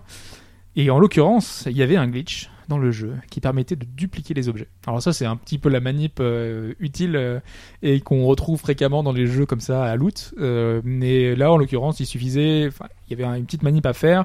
Vous posiez l'objet au sol dans une partie en multijoueur, vous vous reculiez, vous euh, avanciez, vous cliquez sur l'objet, donc le personnage avancé jusqu'à l'objet, et quand vous l'objet, enfin, vous allez le récupérer, vous cliquez sur une potion, et donc l'objet prenait la place, la place de la potion, et donc vous récupérez euh, le portail, euh, l'invocation, etc. Et, euh, et donc du coup, tu récupérais, tu pouvais te faire plein d'argent, tu pouvais plein de trucs, et ça avait été une horreur pour moi de découvrir ce, ce glitch parce que du coup, euh, mon expérience Battle.net était euh, complètement euh, faussée. Ouais. Parce que je me disais, le temps que je passe à récupérer des objets super rares dans les donjons, pourquoi je le fais alors que je peux aller euh, dupliquer l'objet d'une personne, euh, d'une de mes connaissances qui est vachement plus haut level que moi, quoi. Mm. Ça demande un peu de déontologie derrière, en fait. La déontologie du joueur qui, qui ne se livrera pas de toute façon à ce bug. C'est comme, Vous- c'est comme l'argent dans les Sims, tu vois. Ouais. Si tu mets- Ah, introduis de l'argent par code, codes, Tu détruis l'expérience est complètement détruite. Ouais. ouais. Il faut s'astreindre. C'est ça, mais c'est trop dur, c'est trop difficile. Et du coup, ça te, moi, ça m'avait dégoûté du jeu, et donc je crois que j'ai plus beaucoup joué à partir de ce moment-là où j'ai su qu'on pouvait dupliquer les objets. Donc c'était un peu le, le drame. Et justement, en parlant de, de duplication et de, et de clonage, on va parler de Pokémon, parce qu'il y avait cette fonction-là dans, dans Pokémon rouge et bleu, hein, la, toute première version. Euh, pour moi, c'est un peu le jeu charnière dans la gestion de bugs et gestion des, des glitches de- du jeu. Euh, Il y avait notamment un de ces fameux euh, glitches qui permettait, euh, alors c'était quel C'était à Cramoisil.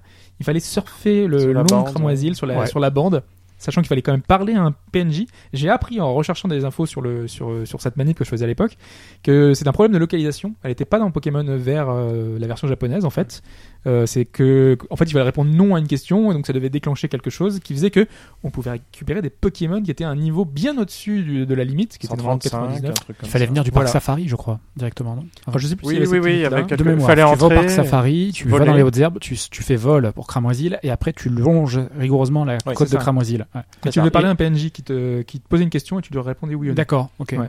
Et là, t'avais des gros tas de morts. Je me souviens. Des aquaquacs aussi. Il y a Des aquaquacs électro- niveau 135 il y qui revenaient au niveau 100 lorsque tu les faisais monter ça. Ouais, ouais, c'était nul. rien, mais- Ouais. Après, il y avait des, des, des choses encore plus poussées. hein. Il y avait la Euh, fameuse ville bug où j'ai failli rester Ouais. coincé parce que je savais pas comment en sortir. Moi d'ailleurs, euh, je pensais que c'était une vraie ville hein, à l'époque. J'étais tout petit, hein, donc euh, je pensais que c'était une ville intentionnée vraiment. Voilà. Et euh, et puis tu tu parlais du clonage sur Pokémon Crystal, j'ai corrompu ma sauvegarde comme ça. Parce que justement, c'est ça le truc, parce que le- moi je l'ai jamais fait, ou je l'ai peut-être testé une fois, euh, parce qu'il fallait brancher son câble Link entre les deux Ah, Game Boy, et Game légende. Boy, Ouais. Et- Débranché au bon moment. et il fallait le débrancher quand il te disait euh, transfert effectué. Donc Ouais. t'étais pile à ce moment-là, et tu pouvais perdre ta sauvegarde. Alors ça c'était une première technique, mais moi Ouais. je- j'utilisais le PC. Euh, Il y avait une histoire Ah, de, oui. de couper au moment où on sauvegardait l'enregistrement d'un Pokémon dans le PC. Je me suis retrouvé avec deux hérissandres, c'était bien la première arène. En Mhm. revanche, euh, la boîte était complètement euh, corrompue. Donc j'ai dû recommencer. Mais parce que c'est c'est le truc, il y avait plein de légendes urbaines sur ces jeux-là. En fait, c'est ça qui était intéressant. Bah, déjà, il y avait Oui. Mew, la quête de Mew. On était effectivement dans une période où la communication autour d'Internet n'était pas encore Ah ouais, acquise. Donc en fait, la- les rumeurs étaient de vraies rumeurs. Ça faisait rêver, ça, faisait, ça, ça fascinait, alors que maintenant tu vas vérifier ça tout de suite. Exactement. ouais. Tu Le rôle le de camion, l'information. Le camion, ouais, Mew, Mew est dans un camion. Moi, moi, ça m'a construit dit, mon, mon Ouais. imaginaire d'enfant. Ça, ça répondait vraiment à tout ça, alors que maintenant ça n'arrive plus. Moi, je C'est dommage. Je crois qu'il était dans la ville où il y avait la croisière, le bateau de Oui, croisière. c'était qui portait à, à Carmin-sur-Mer. Ouais, euh, voilà. moi, on m'a dit qu'il était là-bas, il y avait un camion et Mew, il est derrière. Ouais, alors Mew, il était au choix sous le camion qu'on poussait avec force, dans la poubelle du Sainte-Anne aussi. Ah ouais, peut-être dans la poubelle. Il fallait attendre 100 heures devant l'océan qui revienne. C'était n'importe quoi. C'était les débuts du troll, en fait. C'est ça. Mais les gens étaient prêts à tester n'importe quoi. Ouais, ça a marqué beaucoup de monde, ça, je pense. hein. Ouais. En plus, le jeu a été un tel succès que pff, Que tout le monde en parlait dans la cour d'école. d'information que- n'était pas le même. Donc, Mm. euh, ouais. Et moi, très longtemps, j'ai pensé, qu'on ne pouvait pas avoir Mew autrement qu'avec un action replay que j'avais. Ouais. Oui, mais de toute façon, c'est simplement des moyens détournés qu'on peut, avec la Abra, euh, qu'on peut récupérer, qu'on peut se téléporter, tout ça. Il y a, il y a des manips qui sont totalement farfelues. euh, Ben, j'ai- je te l'avais dit, j'ai repris, euh, c'était quand? Maintenant, il y a deux ans, un, un an, deux ans, où ils avaient ressorti Rouge et Bleu sur, avec, enfin, sur, sur 3DS. Et bien sûr, dès que j'ai fini le jeu, la première chose que j'ai fait, c'est d'avoir Mew avec Hyper le Mew, glitch. Et je l'ai eu. Ouais. Mais j'ai pas pu le mettre dans la Pokébank. Et j'étais furax. Pourquoi ça marchait ne veut pas reconnaître comme un Pokémon bizarre. Enfin, il Oui, dit euh, effectivement. illégal ou quelque chose comme ça. Ouais. Il, Donc, sait, tu peux pas, il sait euh, très bien d'où vient le Pokémon. Ouais, ils savent très bien. ouais. Le Pokémon glitché non plus, tu peux pas le transférer. Faut- faudrait réessayer parce que bon euh, pour c'est juste pour l'anecdote mais j'avais d'autres Pokémon qui étaient beaucoup qui étaient 100% légaux et qui sont pas passés ouais. Ouais, Voilà. ouais, ouais. des légendaires Il y a, un, il y a un notamment, filtre comme ça qui est Ouais. appliqué hein, pour pas que circule n'importe quoi. euh, ouais. mais, Tu peux Oui, générer c'est ce que logique, tu ouais. veux en mais fait. le filtre un peu aléatoire quand même. Oui. moi il m'a dégagé des Pokémon 100% legit Mais en tout cas, ce qui était intéressant de voir là- là-dedans, c'est que les glitches aujourd'hui sont un peu venus. euh, Enfin, c'est. D'ailleurs, on se demandait, là, on se posait la question, ce qu'était la différence entre un, un bug et un un glitch bug et un glitch. On en a dit quoi finalement que. Bah, un- glitch est une particularité du bug, euh, au sens où c'est un bug qui permet de faire quelque chose de manière positive, alors qu'un bug est d'abord vécu comme quelque chose d'empêchant ou de gênant ou de brisant l'immersion. Un glitch, c'est quelque chose qui est finalement réapproprié. Ouais, Et, euh, et de manière un petit peu globale, le bug maintenant fait partie. Maintenant, il a toujours Oui, fait partie de la ça. culture du jeu vidéo, mais euh, il est également inclus dans, dans la communauté des joueurs comme quelque chose qui fait parfois société autour de lui-même. Et euh, C'est très positif autour des joueurs et on voit son utilisation notamment dans les speedruns. Oui, oui, oui, euh, voilà, c'est Ouais, il y a- surtout il y a ça. toute les- une culture autour du glitch le- J'avais rencontré un jour un, un, speed, un speedrunner sur Super Meat Boy hein, qui, pa- qui avait passé des milliers d'heures dessus et qui m'a expliqué que les il y avait des communautés légèrement scientifiques qui s'étaient construites autour de ce jeu et qui en fait se disaient bon aujourd'hui on a repéré en petit comité à 5 on a repéré tel bug à tel endroit on suppose qu'on peut le- l'exploiter comme faille pour gagner un centième de seconde sur ce parcours et euh, de là, des, expériences un petit peu menées pendant une semaine pour vérifier ce que chacun pouvait en tirer, et ainsi de suite. Donc en fait, le, le bug peut entièrement générer euh, de nouvelles choses, de nouvelles formes de société à l'intérieur des joueurs. Et de la même manière que le- la notion de combo, on le dit, est euh, à l'origine euh, un bug. C'était un bug, il me semble, dans Oui, Street Fighter, Oui. qui en fait On ne terminait pas l'animation du personnage et qui permettait de lancer une deuxième attaque sur l'économie de la première animation. Ouais. Et c'est le, le combo a, a donc une origine proprement buggée. Oui. Ben, d'ailleurs, une petite anecdote qui me vient comme ça, euh, qui, par rapport à tout ça. Euh, en arcade, justement, je parlais de Gauntlet tout à l'heure. euh, son, papa, entre guillemets, disait que hum, avait des retours de tests dans certaines villes, parce qu'ils envoyaient en Europe, donc c'était en Irlande, je crois, aux États-Unis et au Japon, pour faire des retours, de voir comment les joueurs exploitaient le jeu. Et il y avait une légende, entre guillemets, enfin, il avait eu vent de retour au Japon d'un joueur qui ne mourrait jamais. Et donc il utilisait zéro pièce. Et la, la borne, elle était, euh, il y avait un crédit et, et c'est tout quoi. Le crédit éternel. Et en fait, il s'est, il s'est rendu compte et il a jamais divulgué euh, a priori la, la façon dont euh, le joueur faisait, mais il, il mourrait jamais dans Gauntlet quoi. Et donc euh, du coup euh, derrière, il a dû corriger, essayer de comprendre comment est-ce qu'il avait géré ça et tout. Et je trouve ça vachement amusant de voir que finalement chaque joueur essaye de d'avantager et encore plus dans l'arcade où tu veux utiliser le moins de crédit possible. Donc euh, tu peux exploiter les différentes failles du jeu euh, pour euh, pour y arriver quoi. Mm. Donc ça peut être vachement intéressant. Je trouve que ça a parfois trait à l'archéologie aussi, parce qu'il y a pas mal de gens, on en avait sur les forums, avait- on avait eu Psylandre notamment, Oui. qui s'amusait à screener les codes des jeux pour essayer de trouver euh, euh, des assets qui n'ont pas été utilisés ou des choses, des, des, des- des façons euh, malignes de contourner certaines limitations de la console. Et aujourd'hui, on, euh, on entre dans le hack euh, du code, Mhm. Ouais. proprement parler. C'est une manière de, par exemple, de trouver les Pokémon fabuleux avant qu'ils soient. Oui, c'est ça. Ouais, et puis de, euh, c'est une façon quand, quand c'est sur des anciens jeux, de, tu vois les, les jeux que t'as toujours cru connaître euh, d'une autre façon. Ouais. Et moi, j'avais regardé une vidéo notamment de Adventure of Link, donc euh, le deuxième Zelda sur NES, où si tu fais une certaine manip dans la ville de d'Arunia, la ville montagneuse donc, euh, t'as accès à un autre village en fait, mais qui est qui n'est qu'une espèce de poubelle où les développeurs ont mis des trucs en vrac, quoi. Donc ça a l'apparence d'un village, ça, va- il y a des gens, etc., etc. Mais en fait, c'est complètement buggé et euh, Mhm. si tu fais une mauvaise manip, tu te retrouves dans la mer euh, sans plus pouvoir bouger, quoi. Mais euh, ouais, j'aime bien cet aspect-là, cet aspect un petit peu d'archéo- d'archéologie presque. Ouais.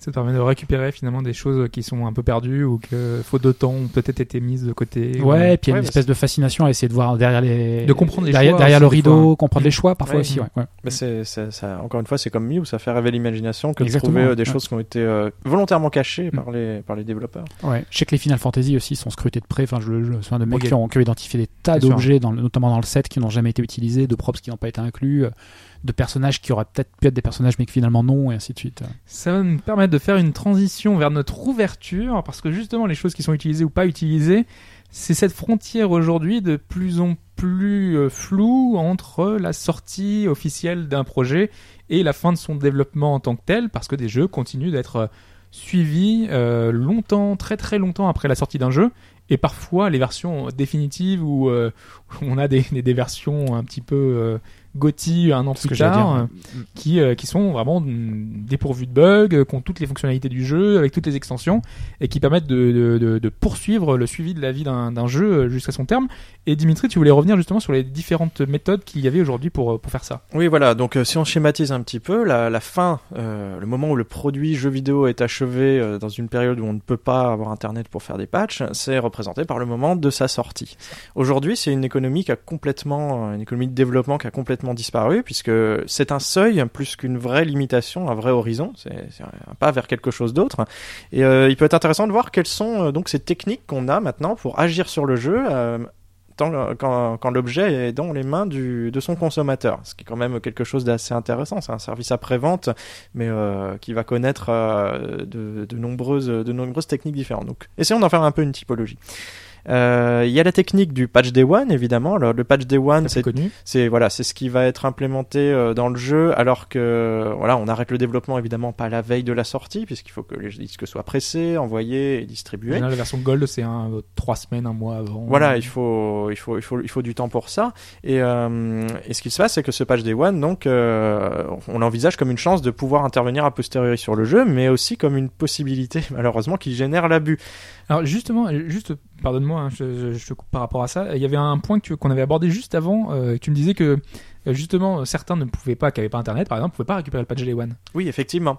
Euh, dans l'économie du patch Day One, dans la manière dont on, gère ça, on suppose que le joueur va avoir Internet et il faut bien avouer que maintenant, euh, c'est très intéressant. Prenez votre jeu et débranchez votre console et essayez de ne pas installer le patch Day One et jouez-y peut-être. Vous allez voir la qualité euh, à laquelle supposé, euh, voilà, et du coup, on peut supposer, à mon avis, à raison, qu'il y a un abaissement des seuils et que, en fait, la, la version sans le patch Day One n'est pas la véritable version que les développeurs veulent que, que vous ayez entre les mains. Euh, bah, et du coup, oui, effectivement, quand je parle d'abus, ça, ça a également trait à ça. Il y a un deuxième phénomène qui est l'abaissement de l'urgence. Et euh, c'est pas grave de sortir un jeu perclus de bugs si on peut, le jour de la sortie, euh, corriger tout ça avec un temps qui est plus ou moins long. On a pu avoir deux mois ou un mois entre les deux, et ça permet de travailler un peu à la stabilisation du jeu. Dans des cas extrêmes, ça nuit quand même gravement la, la postérité du titre. On parlait de Street Fighter 5, mais tu regardes aujourd'hui. Alors c'est compliqué parce que euh, Street Fighter 4 était sorti pendant très longtemps. Il y a eu plusieurs versions du jeu. Il été sorti aussi sur 3DS. Mais le... je, je, je... peut-être que je déjà sur le forum, mais j'avais en tête des ventes de genre de 7 ou 8 millions. Et aujourd'hui, on n'en est même pas au quart euh, sur euh, tout support confondu sur, Ouais. euh, sur PS4 et Xbox. Donc il y a des, il y a des, je crois qu'il y a des à, à trop tirer sur la corde, il y a des choses qui sont pas récupérables. Les fans hardcore, ils l'ont déjà, quoi. Mais le grand public qui a eu euh, comme, écho, comme écho euh, lors de la sortie, euh, le jeu est pas fini, ou le jeu est mal foutu, ou le jeu blablabla, il y a des gens que tu ne récupéreras plus jamais. Ouais, bien sûr. Mais Ou, après, tu- ou alors euh, tu les auras de façon opportuniste, soit en Mm. occasion, ou alors à 15 euros en version euh, euh, discountée, quoi. Ouais. Après, les, ces mises à jour là aussi, enfin, moi, un seul exemple, je sais pas s'il y en a beaucoup d'autres, mais la version de- par défaut, celle qui est sortie le Day One, je pense, à- je pense à No Man's Skies, je préfère la version sortie Day Ah, One ça que celle qui est sortie un an plus tard. Parce que les ajouts qui ont été faits euh, changent la nature du jeu, parce qu'il y a plus de PNJ, il y a plus de vie, et il y avait un sentiment de solitude que je préférais dans la version d'origine, qui, euh, amplifié par toutes ces, tous ces ajouts, Mhm. c'est un peu comme quand on joue à Assassin's Creed, il y a plein de points un peu partout d'intérêt. Et il y, en a un, il y a un foisonnement tellement important que on sait plus où donner de la tête. Moi, je trouvais que dans No Man's Skies, cette, euh, cet aspect vide, eh ben, ça lui donnait son charme. Et, Ouais, euh, c'est c'est l'essence du jeu, quoi, de toute façon. voilà, oui. C'est toi et l'espace, quoi. Donc, euh, Perdu ouais, je comprends. seul, euh, voilà. Moi, ça m'avait marqué quand même parce que je trouvais déjà que le jeu était incroyablement vide. Moi, qui- moi qui n'ai fait que la version Voilà. définitive. ouais. Mais Donc oui, je- mais ce faut- qui m'a pas empêché de l'aimer. Mais euh, ouais. Il faut se rapprocher de l'expérience du vide encore plus. Il n'y a plus rien. On, est encore dans le méta là. Ouais. Je- je Donc oui, voilà, jeu du vide sur le vide. Cette, cette technique du patch Day One, finalement, la conséquence qu'elle a, c'est une gravité effacée. La gravité, euh, l'espèce de drame qui se passe le jour de la fin de, de, de la prod, qui n'est pas le jour de la sortie, mais qui est donc avant, Mhm. elle est complètement effacée. Bon, évidemment, il faut avoir un certain seuil, mais on peut agir toujours à distance, on peut se focaliser après. Deuxième technique, celle du DLC, euh, qui pose évidemment celle de la question du, du, enfin, la question du prix. Euh, on peut avoir des DLC, des ULC aussi, on va y revenir après, qui allongent et étendent le prix, tout en fractionnant son contenu. Et en tant que joueur, là, la- le Season Pass, ça devient un moyen pour nous de, de nous protéger de tout ça. C'est On- monnaie courante aujourd'hui. on a, voilà, on a la certitude de- d'acquérir tous les DLC qui vont en sortir. Et généralement, euh, on en acquiert euh, l'ensemble avec une petite réduction, euh, même si elle est toujours supérieure au prix du jeu unique. hein, Il n'y a pas photo. Euh, en revanche, personne ne mettrait 80 ou 90 euros dans, dans, un, jeu, dans un jeu seul d'emblée. Euh, mais 60 plus 10 plus 10, c'est une option beaucoup plus acceptable. Bon, là, on est dans des faits psychologiques euh, très très très basiques, mais ça marche. C'est ça le, c'est ça l'un des problèmes. Hmm. Et en puis- fait, euh, avec ouais. toutes ces techniques, pardon, oui, tu voulais. Non, non, avec juste une considération qui est que le, jeu, le prix du jeu vidéo n'a pas bougé depuis 10 ans alors que les coûts explosaient quand même. Voilà, Ouais. ouais. Donc euh, ils essaient de rattraper sur les volumes mais pas Ouais, sur voilà, les prix. il- Ça, avec, euh, avec ce mécanisme, tu peux compenser par les prix. donc il y a un deuxième horizon qui est un Moi, peu plus monétaire. quoi. Mais il y avait aussi l'explication de celle des, des éditeurs et des développeurs qui t'explique que le coût de développement, et- enfin le coût de suivi, euh, une fois que le, le une fois que t'as sorti ton jeu, euh, t'as plus d'argent pour pouvoir faire euh, le suivi de ton jeu. Donc euh, quand t'as des patchs ou, ou autre, normalement la production est arrêtée, tu passes à autre chose. Et ben là, c'est un moyen de pouvoir financer le, le, suivi qui va. Est-ce que c'est à tort ou à raison? Je sais pas, mais en tout cas, c'est un moyen qu'ils ont trouvé pour le faire. En termes de coût, ça ne fait absolument aucun doute que tu fais des marges très supérieures sur un contenu additionnel, quel qu'il soit, aussi riche qu'il soit, que sur la version d'origine. T'as pas de, de- les, les coûts, marketing sont co- incommensurément plus petits pour le- l'extension que pour le, le contenu d'origine.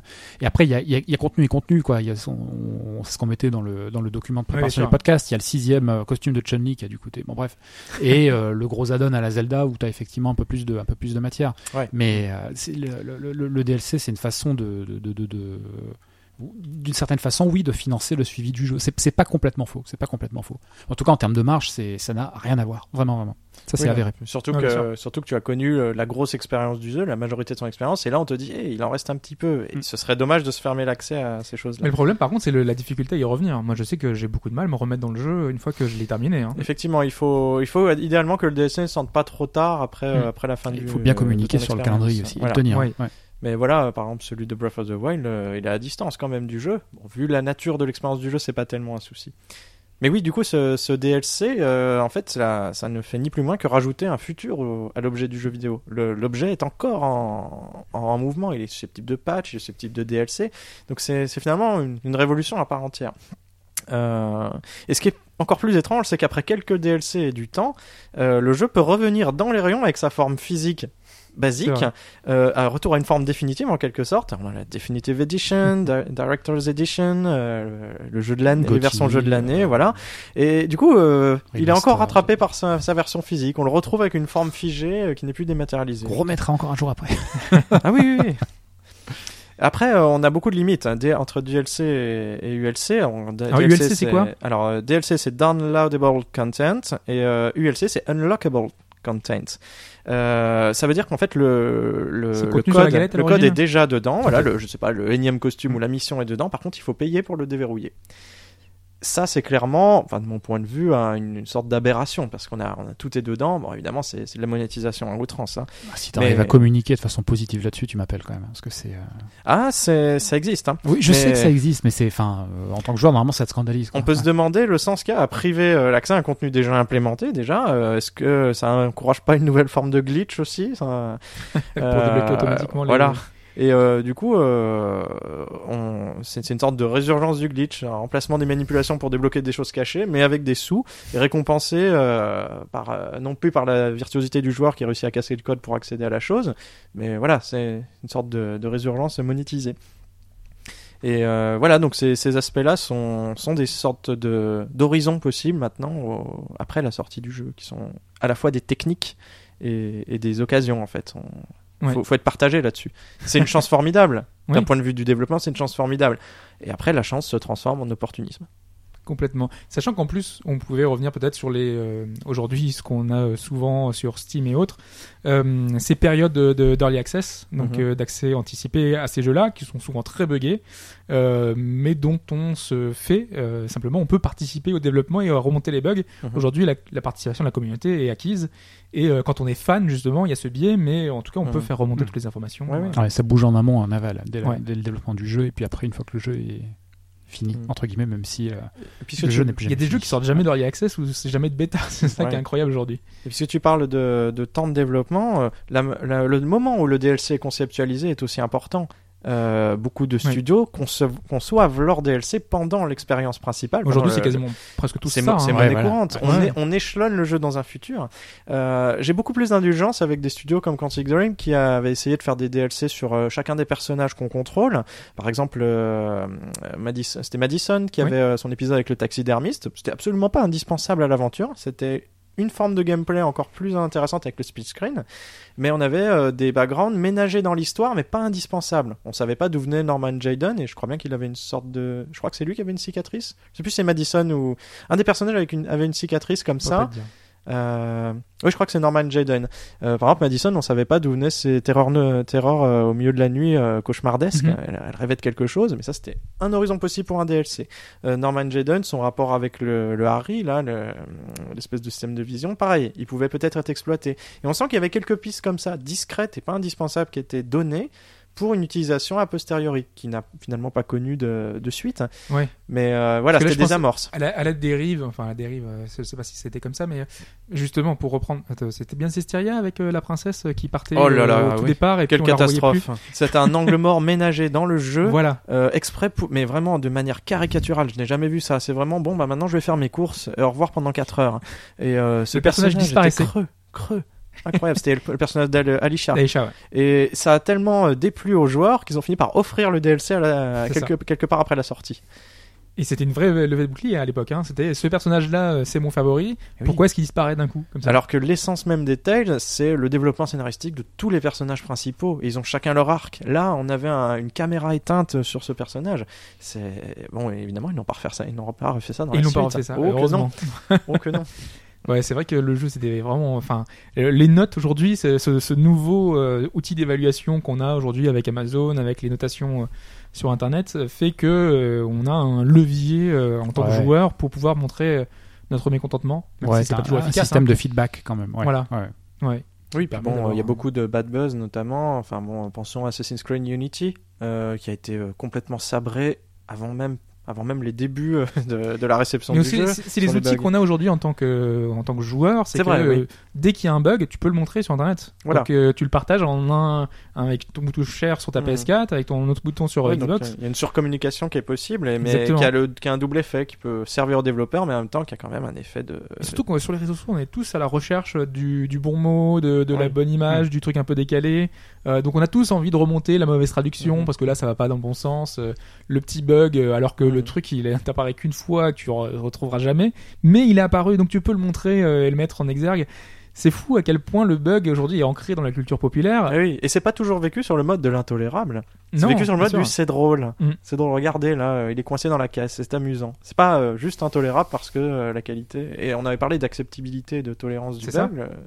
On y est. on Il est dans notre culture aujourd'hui. Le bug, c'est l'art du trolling, c'est l'art de, de- du mot drôle en fait. Oui. Oui, c'est positif comme négatif. On a et, réussi à euh, troller le jeu. Ouais, Et on va a- chercher les On a petites, brisé euh, l'illusion de réalité. Voilà. Ouais. Mais avec, euh, avec un sentiment d'amusement euh, qui l'emporte en fait finalement. sur- Ouais, qui peut être bon enfant. ouais. Non, parce que là, là, je- du coup, je repensais euh, dans, dans Heavy Rain, justement, t'as t'as un passage, t'as un glitch qui permet de crier Sean euh, à infini. Et donc, pendant les cinématiques, tu cries Sean Et là, le tueur est Sean Et tu commences à crier tout le temps. Tu vois, t'as les, petites, euh, les petits clins d'œil, ce genre de choses. C'est De toute façon, le, drôle. le- le jeu vidéo est vraiment un médium du, de la réappropriation. Et la réappropriation par la technique, euh, par l'expertise du, du jeu, mais aussi par, euh, par l'art du détournement. Et je pense que c'est vraiment une donnée très importante dans, dans, dans ce médium-là. Peut-être plus qu'ailleurs, j'ai l'impression. Voilà. Bah, je pense qu'on a tout dit. Hein. Je sais pas si vous voulez ajouter un mot sur ce long podcast, euh, euh, Dimitri. Est-ce que tu, tu pensais à quelque chose en particulier sur euh, Euh, bah moi, ouais, moi, je voulais juste rajouter quelque Bien chose sûr, sur, euh, sur sur la sur l'aspect de ce métier en fait, qui est finalement un petit peu invisible, l'aspect du, du métier de testeur, qui a l'air ingrat et qui finalement est- n'est pas facile. C'est pas seulement jouer aux jeux vidéo, c'est Ça, on l'a compris, oui. Parce qu'en fait, c'est la- c'est vous qui réceptionnez la, la version du jeu intégral et je pense qu'on peut peut-être réinsister sur l'importance de ce phénomène d'entonnoir qui est le test, parce que tout atterrit vers le testeur. Et euh, ça, ça a beau être une, une fonction euh, finalement assez basse, le, le test, on n'a pas de prix sur le design, c'est une fonction mine de rien essentielle à, à la bonne santé, pour reprendre encore une fois, et une dernière Voilà. fois, cette métaphore. Voilà. Donc, euh, merci à notre médecin aujourd'hui euh, qui a pu intervenir. euh. Bon docteur Dimitri. Par contre, vous devrez me payer les honoraires, T'es conventionné euh peut-être. Les prix n'ont pas augmenté, non? C'est pas 2 euros Ah. de plus. euh, non. Donc, on va se quitter. Alors avant de se quitter, on va juste faire un petit point pour, euh, je vous l'ai dit en tout début de podcast, donc on va se retrouver à l'Extra Live Café dans quelques jours, euh, nous après l'enregistrement, donc c'est le 25 novembre, si vous êtes sur Paris, à l'Extra Live Café, donc vous pourrez nous retrouver pour une thématique dont on n'a pas non plus le sujet. C'est un samedi. C'est un samedi, oui. 17h, à partir de 17h45. C'est pas trop tard, c'est pas trop tôt. Ouais. c'est- Voilà, c'est en début de soirée. C'est bien arrivez. vendu. Exactement. Euh, donc une thématique, un OST sur Pokémon Or et Argent, un titre qui nous a tous euh, marqués. Et euh, enfin, concert de Pixelophonia comme on avait fait l'an dernier avec Undertale. Voilà, donc euh, merci beaucoup à eux de pouvoir participer une nouvelle fois euh, justement euh, pour enregistrer et pour nous faire passer leur passion de, Pokémon. Ça va être vraiment sympathique. Donc je vous encourage si vous avez l'occasion de venir sur Paris à l'Extra Live Café de bah, justement de les écouter, de nous écouter, de venir participer, nous poser des questions. Donc ça va être dans le cadre des Journées mondiales du jeu vidéo, puisque ce sont les Journées mondiales du jeu vidéo pendant trois jours, vendredi, samedi, dimanche, le 24, 25, 26. Voilà. Donc euh, encore une fois, n'hésitez pas à voir les renseignements. On vous donnera tout ça sur les réseaux sociaux. On vous communiquera euh, toutes les informations, si nécessaire, notamment le détail euh, du, sujet de la thématique, hein, puisque normalement on devrait pouvoir vous la donner avant d'enregistrer. Hein. Ça ne sera pas une petite improvisation comme ça sur le sur le coin de coin de table. Normalement, on devra préparer quelque chose. Toute logique. On n'a jamais fait dans l'inverse. Il y a pas a peu de chances que ça arrive. Voilà. Donc merci euh, Alphonse. Hein, merci. Tout plaisir pour moi. Voilà, merci à notre invité, à notre spécialiste, à notre médecin de médecin du jour, euh, Dimitri, Les honoraires, encore une fois. encore une fois. Et euh, merci à vous de nous avoir écoutés. On se retrouve dans un mois tout pile si tout se passe bien. Merci à vous. Ciao. Ciao, à bientôt.